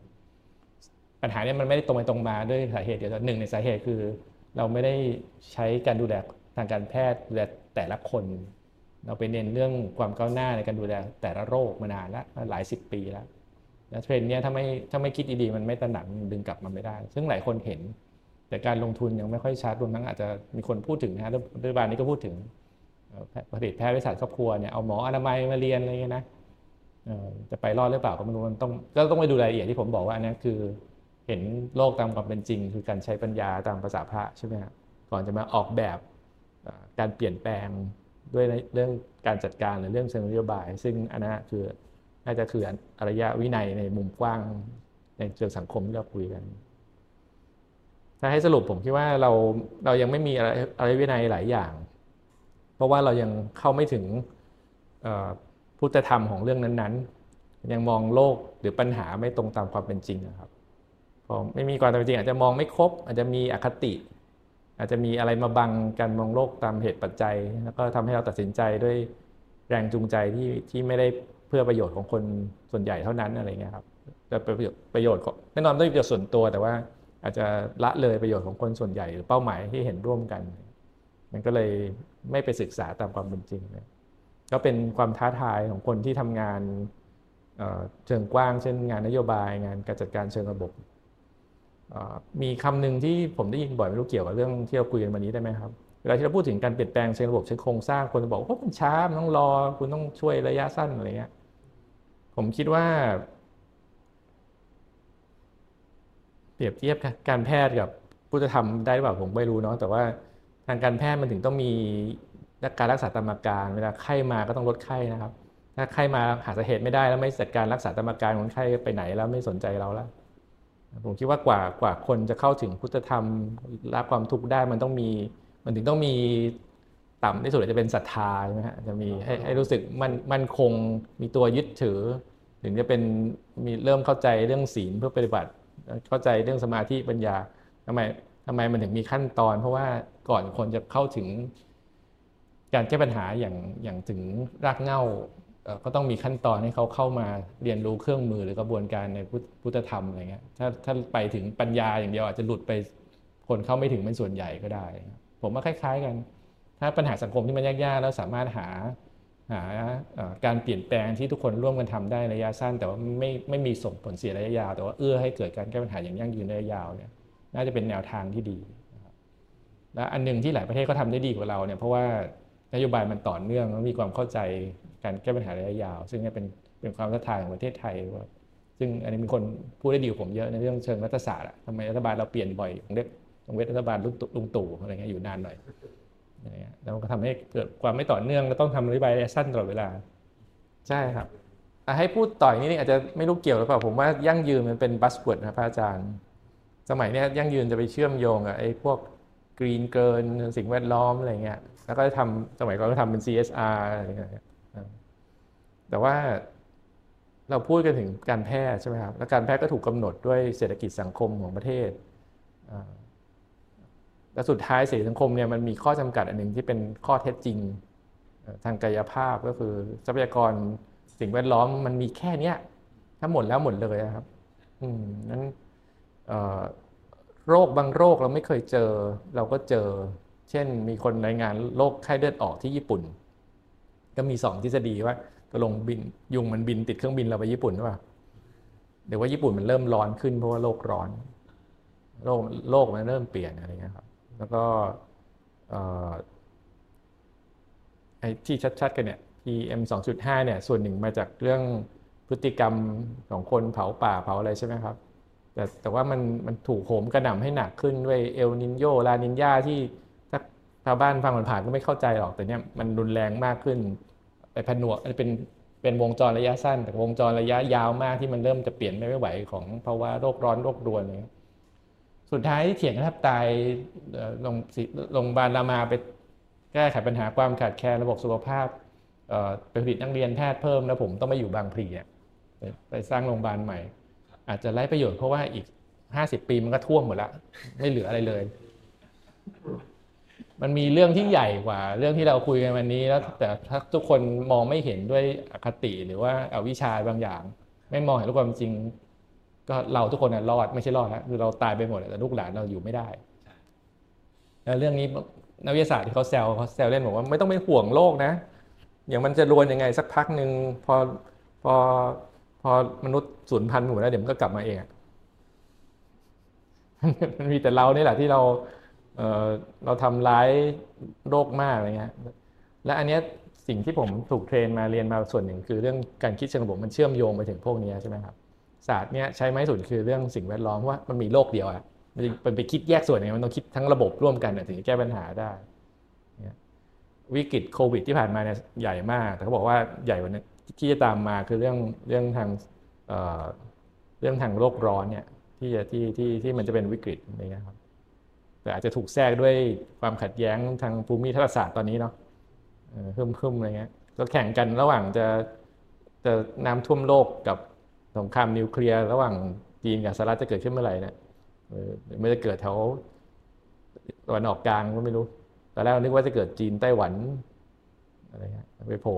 อิสราเอลแทน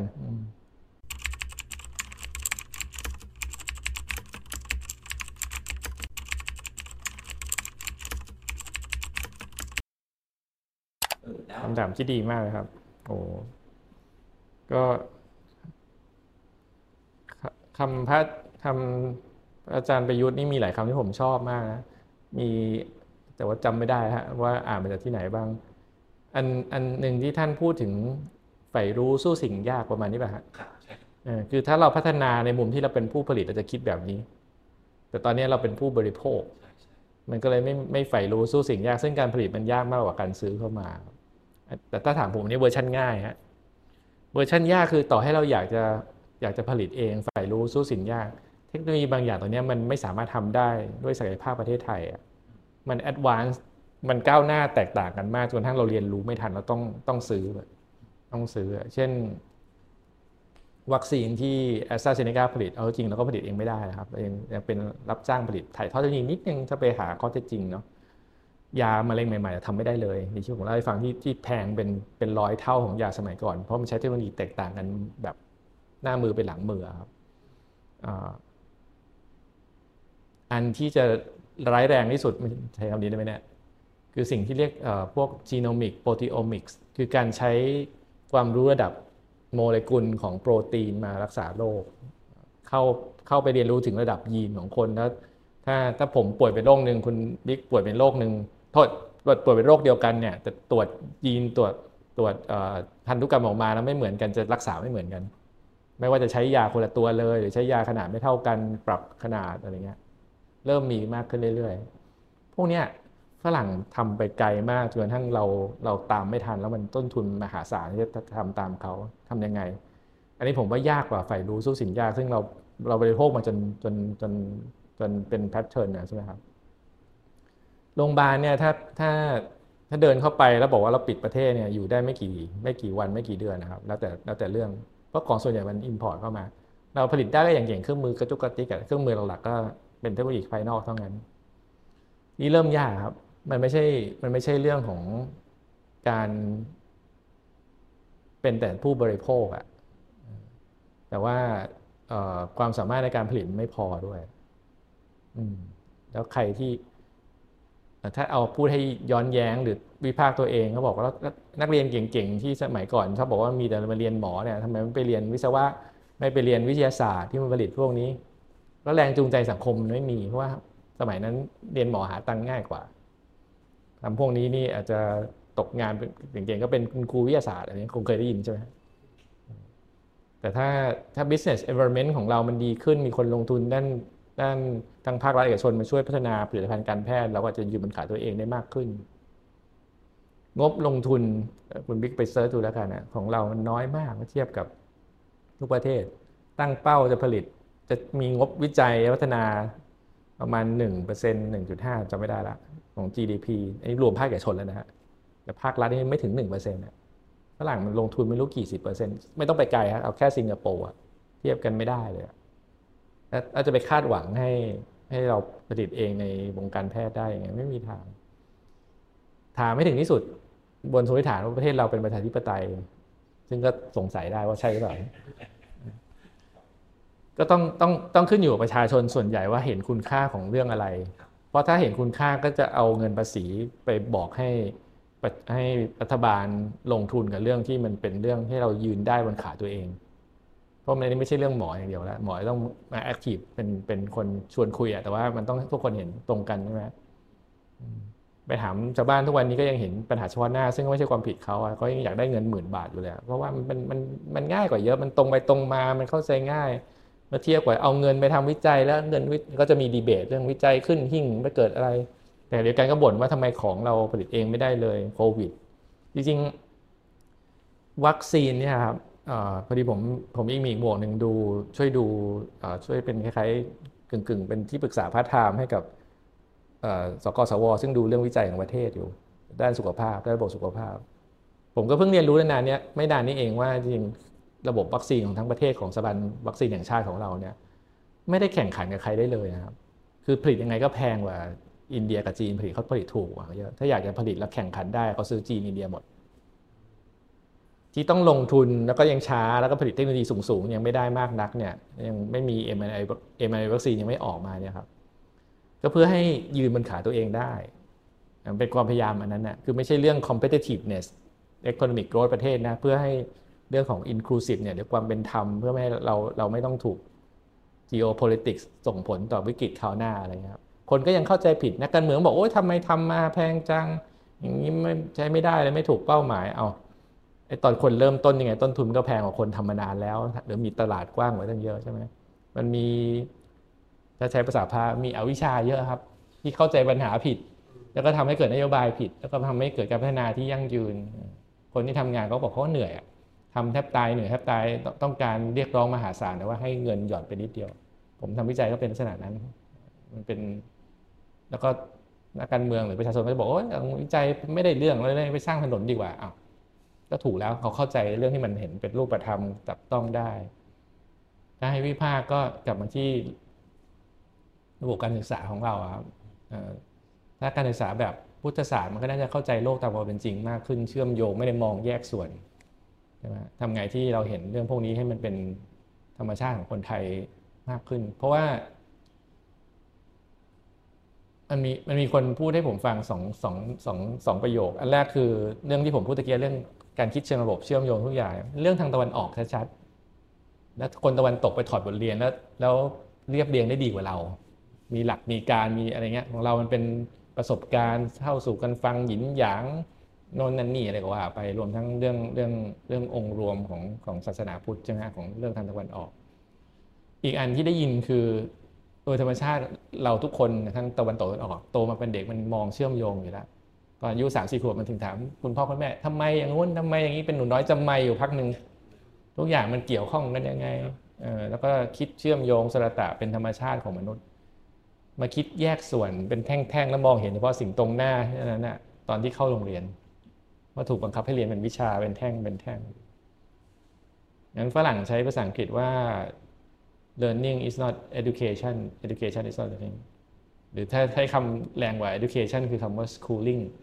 เข้าโรงเรียนเนี่ยจริงๆ education ไทยเป็น schooling ถ้าถามผม เข้าโรงเรียนเพื่อผลิตนักเรียนให้เป็นพลเมืองตามแบบที่ต้องการ หรือเป็นพนักงานเป็นเป็นแรงงานตามที่ตลาดต้องการ ไม่ได้ไม่ได้เข้าโรงเรียนไปเพื่อรับเครื่องมือในการเรียนรู้ตลอดชีวิต เพื่อให้ตัวเองพัฒนาศักยภาพได้เต็มมันอย่างมนุษย์คนหนึ่ง อย่างที่สปิริตของการศึกษาควรจะเป็น แล้วก็ เข้าใจว่าเป็นพระอาจารย์เชียสาโลพูด ซึ่งอ้างอิง ท่านเจ้าคุณท่านเจ้าประคุณประยุทธ์นะครับ ว่าพุทธศาสนามันเป็น educational system ชัดๆมันไม่ใช่ระบบความเชื่อ ผมชอบคำอาจารย์เชียสโลมมากอันหนึ่งคือ ท่านบอกว่าท่านเป็นฝรั่งท่านเลยเข้าใจว่าคำว่าศรัทธาของศาสนาเราเนี่ยไม่ได้แปลว่าเฟสเหมือนกับศาสนาคริสต์หรือศาสนาอิสลาม แต่แปลว่าถ้าแปลเป็นเป็นคำไทยน่าจะเป็นความเชื่อมั่นหรือเชื่อใจต่อพระพุทธธรรมประสงค์หรืออะไรก็แล้วแต่เนี่ยทำให้เชื่อว่านี่คือทางออกของ ของชีวิตในการแสวงหาความสุขสงบอะไรเงี้ยแล้วก็ดำเนินการศึกษาพัฒนาตัวเองไปตามขั้นตอนสีสมาธิปัญญาแล้วว่าไป แต่พอเราใช้เฟซใช้ศรัทธาแบบแบบฮินดูหรือแบบคริสต์มันก็เลยไปไปเฝ้าภาวนาภาวนาก็ใช้ค่อยดีภาวนาแทบเป็นพัฒนากลายเป็นอ้อนวอน พอพอเราผมคิดว่าตรงนี้สำคัญคือถ้า ถ้าระบบการศึกษาของไทยเปลี่ยนเนี่ย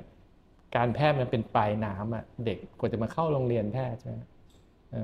คนไข้กว่าจะมาหาหมอเนี่ยผ่านการเรียนรู้อะไรในชีวิตมาตั้งเยอะกว่าจะใช้ชีวิต ผิดบ้างถูกบ้างที่เป็นพฤติกรรมสุขภาพที่ไม่พึงประสงค์แล้วบอกให้หมอมาจัดการทุกอย่างภายในเวลาเจอกันที่ OPD สองนาที ใครจะไปทำได้ เป็นไปไม่ได้เป็นไม่ได้ แต่แต่ถ้ามีการปรับข้างนอกแล้วหมอก็ปรับข้างในในระบบการแพทย์ตัวเองด้วย มันก็น่าจะใกล้เคียงระยะวินัยได้มากขึ้นครับ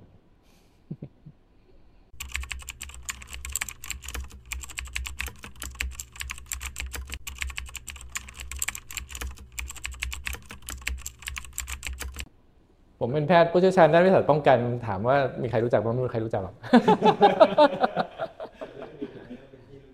หลังหลังจากโควิดอาจจะรู้จักมากขึ้นบอกอ๋อเนี่ยทำงานเรื่องระบาดวิทยาวิสัยป้องกันอ๋อเนี่ยเดี๋ยวเข้าใจแล้วทำอะไรถามว่าจริงทำอะไรก็ไม่รู้ แต่ก็เนี่ยรู้แล้วมันเกี่ยวกับเรื่องเนี้ยเรื่องป้องกันโรค ป้องกันการเกิดโรคอ่าครับพูดถึงแง่นี้ป่ะครับใช่ใช่ใช่อ่าแล้วก็มีคนพูดที่ใหญ่กว่านั้นคือ ไม่ใช่ว่าป้องกันโรคแต่ว่าสร้างสุขภาพอืมทำไง แล้วก็สุขภาพก็เป็นไม่ใช่เพราะกายภาพแต่เป็นเรื่อง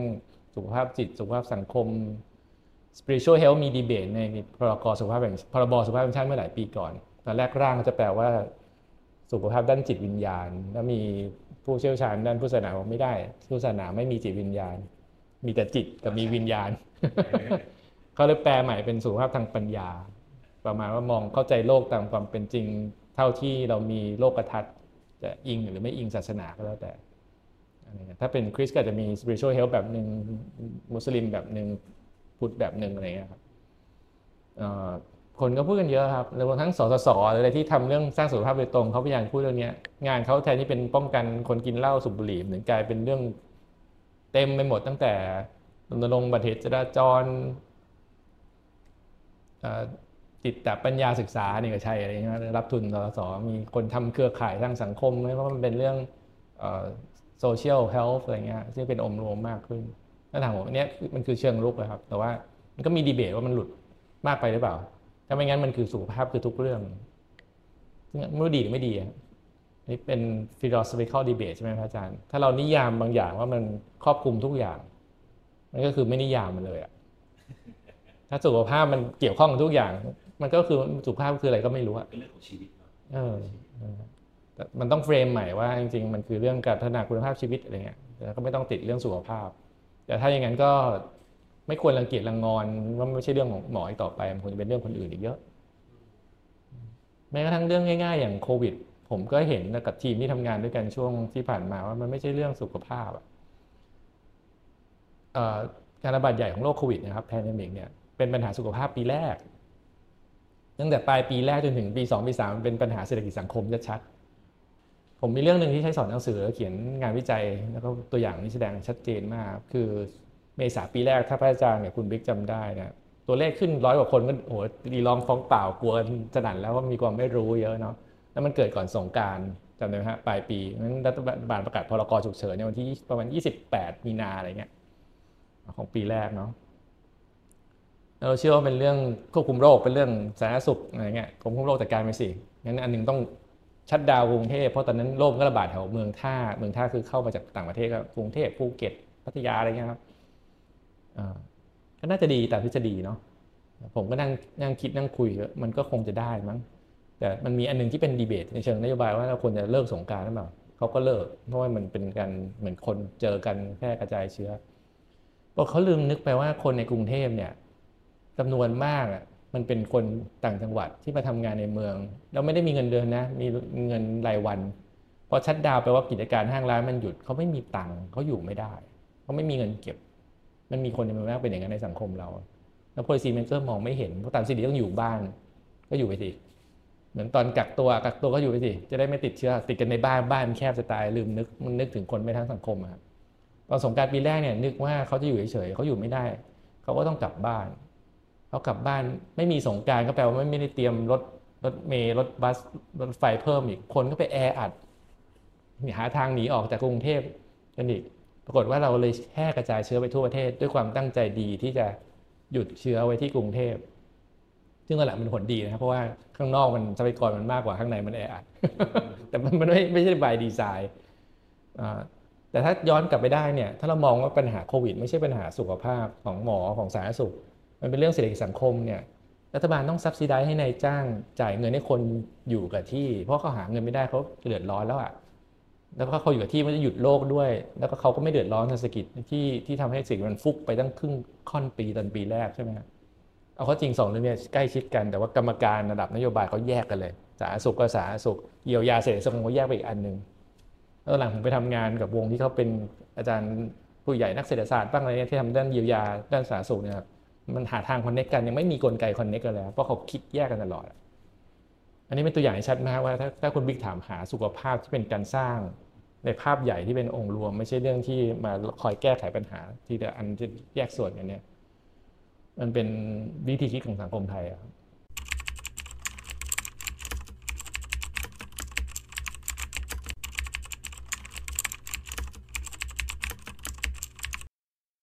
ที่น่าเศร้า เพราะว่ามันเรื่องทางตะวันออกทางพุทธของเราที่เข้าใจความเชื่อมโยง แต่พอมันเป็นศาสตร์ต่างๆนะฮะที่มันเป็นเรื่องตะวันตกที่มาแยกกัน แล้วเรื่องที่ตลกร้ายคือตะวันตกเองก็ค้นพบแล้วเขาก็ถึงผมถึงเอาเรื่องนี้โดยอ้างอิงตำราฝรั่ง แทนที่อ้างอิงตำราพุทธเพราะว่ามันมันมีแอปพลิเคชันเชิงนโยบายชัดเจนมากกว่านะกระบวนการที่ระบบถ้าถามผมนั่นคือการคิดองค์รวมเห็นความเชื่อมโยงที่เป็นอิทธิปัจจยตานี่แหละ ใช่ครับ แต่ว่ามันมันมันไม่ใช่คนไม่ดีด้วยนะครับ คนตั้งใจมีระบบก็ถูกระบบกลืนไปเยอะ ผมทั้งเรียนเรื่องเรื่องซิสเต็มนี้คือ ระบบมันมันส่งผลต่อพฤติกรรมของคนในระบบ แต่ที่ตลกร้ายคือมันควรจะเป็นคนที่ออกแบบระบบไม่ใช่เหรองั้นการที่แต่ละกระทรวงทบวงกรมมันทำงานแยกกันเพราะว่าอาจารย์ทราบไหมว่าจริงๆประหลัดกระทรวงเนี่ยอำนาจหน้าที่ดูเหมือนจะใหญ่กว่า แต่ว่าคนที่ใหญ่กว่าจริงๆคือที่บดี เพราะว่าที่บดีเนี่ยถือกฎหมายที่ก รมเนี่ยเป็นนิติบุคคล มีพรกมีพรบตัวเองงั้นเขาไม่ต้องฟังคนอื่นเพราะเขาทำตามพรบของเขาอะในใน system thinking เนี่ยขุดลงไปลึกที่สุดเนี่ยเขาจะเรียก mental model ซึ่งผมแปลไทยไม่ค่อยได้เท่าไหร่พระอาจารย์โลกกระทัดวิธีมองโลกวิธีคิดฐานคิดถ้าพูดภาษาไซเก่าก็ประมาณนั้น แต่ถ้าเป็นภาษาพระที่พระอาจารย์พูดกันมันคือมันมันคือทิฏฐิอะแต่ว่าไม่รู้สัมมาหรือเปล่า ถ้าไม่ใช่สัมมาเรียกอะไรแล้ว ก็คือมันมองโลกแบบหนึ่งอะแต่มันไม่ใช่ความจริงมันเป็นวิธีมองอะไรอย่างเงี้ยและอันนี้เป็นตัวลึกที่สุดที่ทำให้เรามีมีโครงสร้างในสังคมแบบหนึ่งเพราะไอ้วิธีคิดแบบนี้มันสร้างโครงสร้างแบบเนี้ยแล้วโครงสร้างเนี้ยก็จะสร้างพฤติกรรมซ้ำแล้วซ้ำอีก แต่คนส่วนใหญ่ไม่เห็นแพทเทิร์นที่เกิดจากโครงสร้างก็เลยแก้แค่ผิวเผินข้างบน พูดไปเดี๋ยวจะเป็นการเมืองแต่ผมว่าสังคมเพื่อนนะ พูดเรื่องเดียวกันเนี่ยเมื่อ 10 ปีที่แล้ว ผมว่าคนไม่กระดิกหูเลยเรื่องการเปลี่ยนแปลงเชิงโครงสร้างการเปลี่ยนแปลงเชิงระบบ คือทุกคนต้องแยกส่วนกันทำว่าเป็นความเชี่ยวชาญเหมือนกับหมอเฉพาะทางต้องมีคนหนึ่งดูภาพรวมเหมือนกับหมอไปศาสตร์ครอบครัว เห็นภาพความเชื่อมโยงแล้วเล่นเกมเดียวกัน หมอได้ยิ่งเก่งยิ่งเฉพาะทางอาจารย์ ผู้บริหารนักธุรกิจหรือหรือบริหารนักธุรกิจก็ตาม ยิ่งอยู่สูงสุดในองค์กรต้องรู้ทุกเรื่อง ถ้าผมเก่งเรื่องการเงิน ผมเป็นได้เต็มที่ก็เป็น CFO ผมเป็น CEO ไม่ได้อะผมเก่งเรื่องคนเป็นดู HR ผมก็โตได้แค่เป็นดู HR ผมเป็น CEO ไม่ได้ เพราะว่าคนเป็น CEO ต้องดูทุกเรื่องดูภาพรวม แต่การแพทย์เนี่ยยิ่งเก่ง ยิ่งเป็นหมอเฉพาะทางถูก recognize ไอ้คนที่เป็นเป็ดเลยไม่ถูก recognize ทั้งทางที่เราต้องการทั้งสองแบบ ทั้งคนที่รู้ลึกกับรู้กว้าง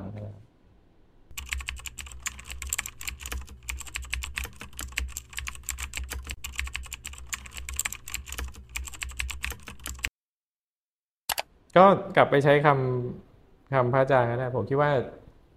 ต้องหาสัมมาทิฏฐิของสังคมว่าคำว่าการพัฒนาเป้าหมายคืออะไรกันแน่ แล้วก็คำตอบมันมันคงจะไม่แค่ตื้นแค่แค่ make money หรือไม่ make money อะไรครับ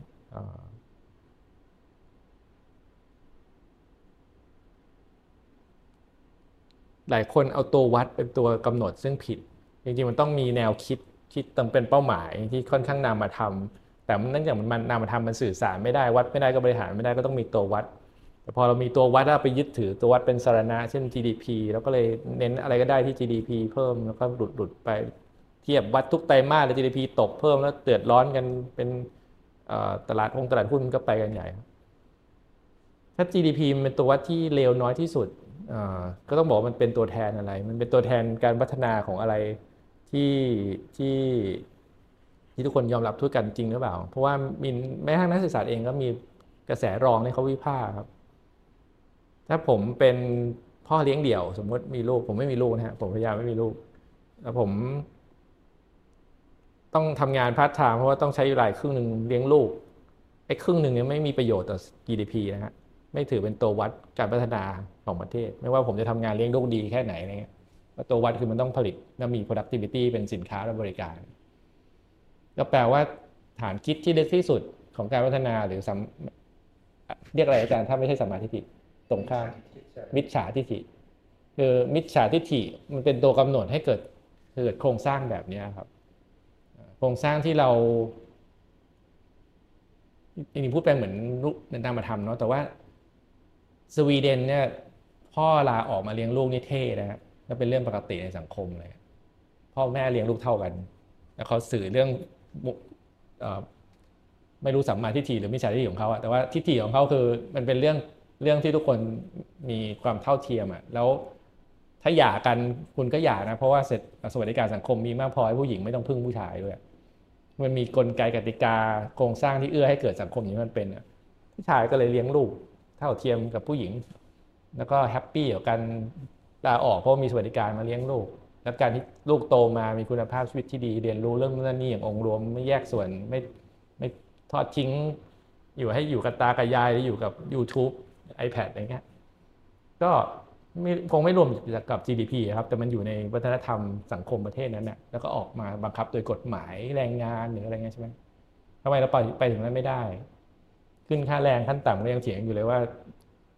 discussion คือเงินเฟ้อกับ กับแข่งขันใครได้ แต่ว่าไม่มีใครพูดถึงคุณภาพชีวิตของแรงงาน ซึ่งทั้งสองอย่างผมคิดว่าสำคัญทั้งคู่ ถ้า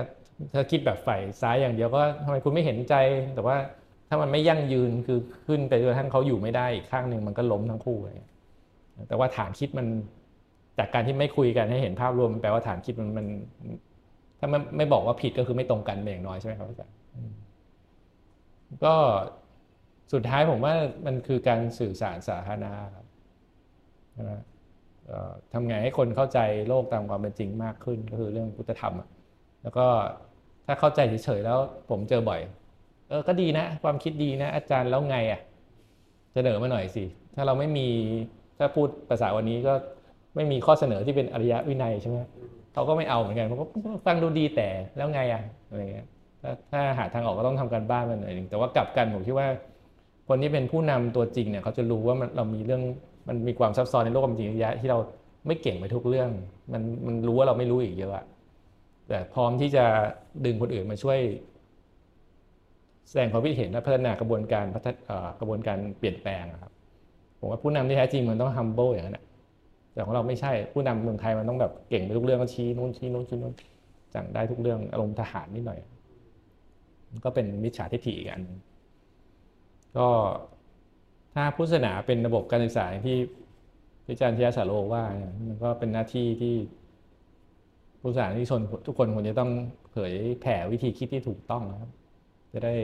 มันคืออะไรก็ไม่รู้อะผมคิดว่าสักวันมันจะเป็นสากลเหมือนกับ meditation mindfulness อะคือวิธีคิดที่ไม่แยกส่วนคิดเชื่อมโยงอย่างมีเหตุมีผลแล้วใช้ได้ทั้งแก้ทุกข์ภายในน่าน่าจะมีโอกาสครับ ผมคิดว่าสักวันหนึ่ง ก็ต้องช่วยช่วยกันทำงานนะครับแต่ก็พูดมาสักห้าสิบปีหกสิบปีใช่ใช่ถ้าถ้าธรรมะคือการทำงานผมก็เห็นด้วยทำดูท่าที่ว่ามันมีอิมพิเคชันให้ตีความอีกเยอะมากเลยทำให้เข้าใจตัวเองเข้าใจคนอื่นมากขึ้นอันนี้ผมก็น่าจะได้จากท่านเจ้าท่านเจ้าพระคุณประยุทธ์คล้ายๆผมตกผลึกถึงมีอีกช่วงหนึ่งที่ผมตกผลึกว่าจริงๆมันเรามีหน้าที่สองอันเองฮะคือ พัฒนาตัวเองเพื่อเพื่อไปพัฒนา เพื่อไปช่วยคนอื่นพัฒนาจะเรียกพัฒนาคนอื่น ถ้าเป็นอาจารย์ก็เลยเนาะเดี๋ยวว่าพัฒนาสิ่งแวดล้อมเพื่อให้คนอื่นพัฒนา แล้วใช้ใช้กระบวนการทำงานเพื่อคนอื่นพัฒนาตัวเองอีกทีวนไปเป็นลูปเป็นลูป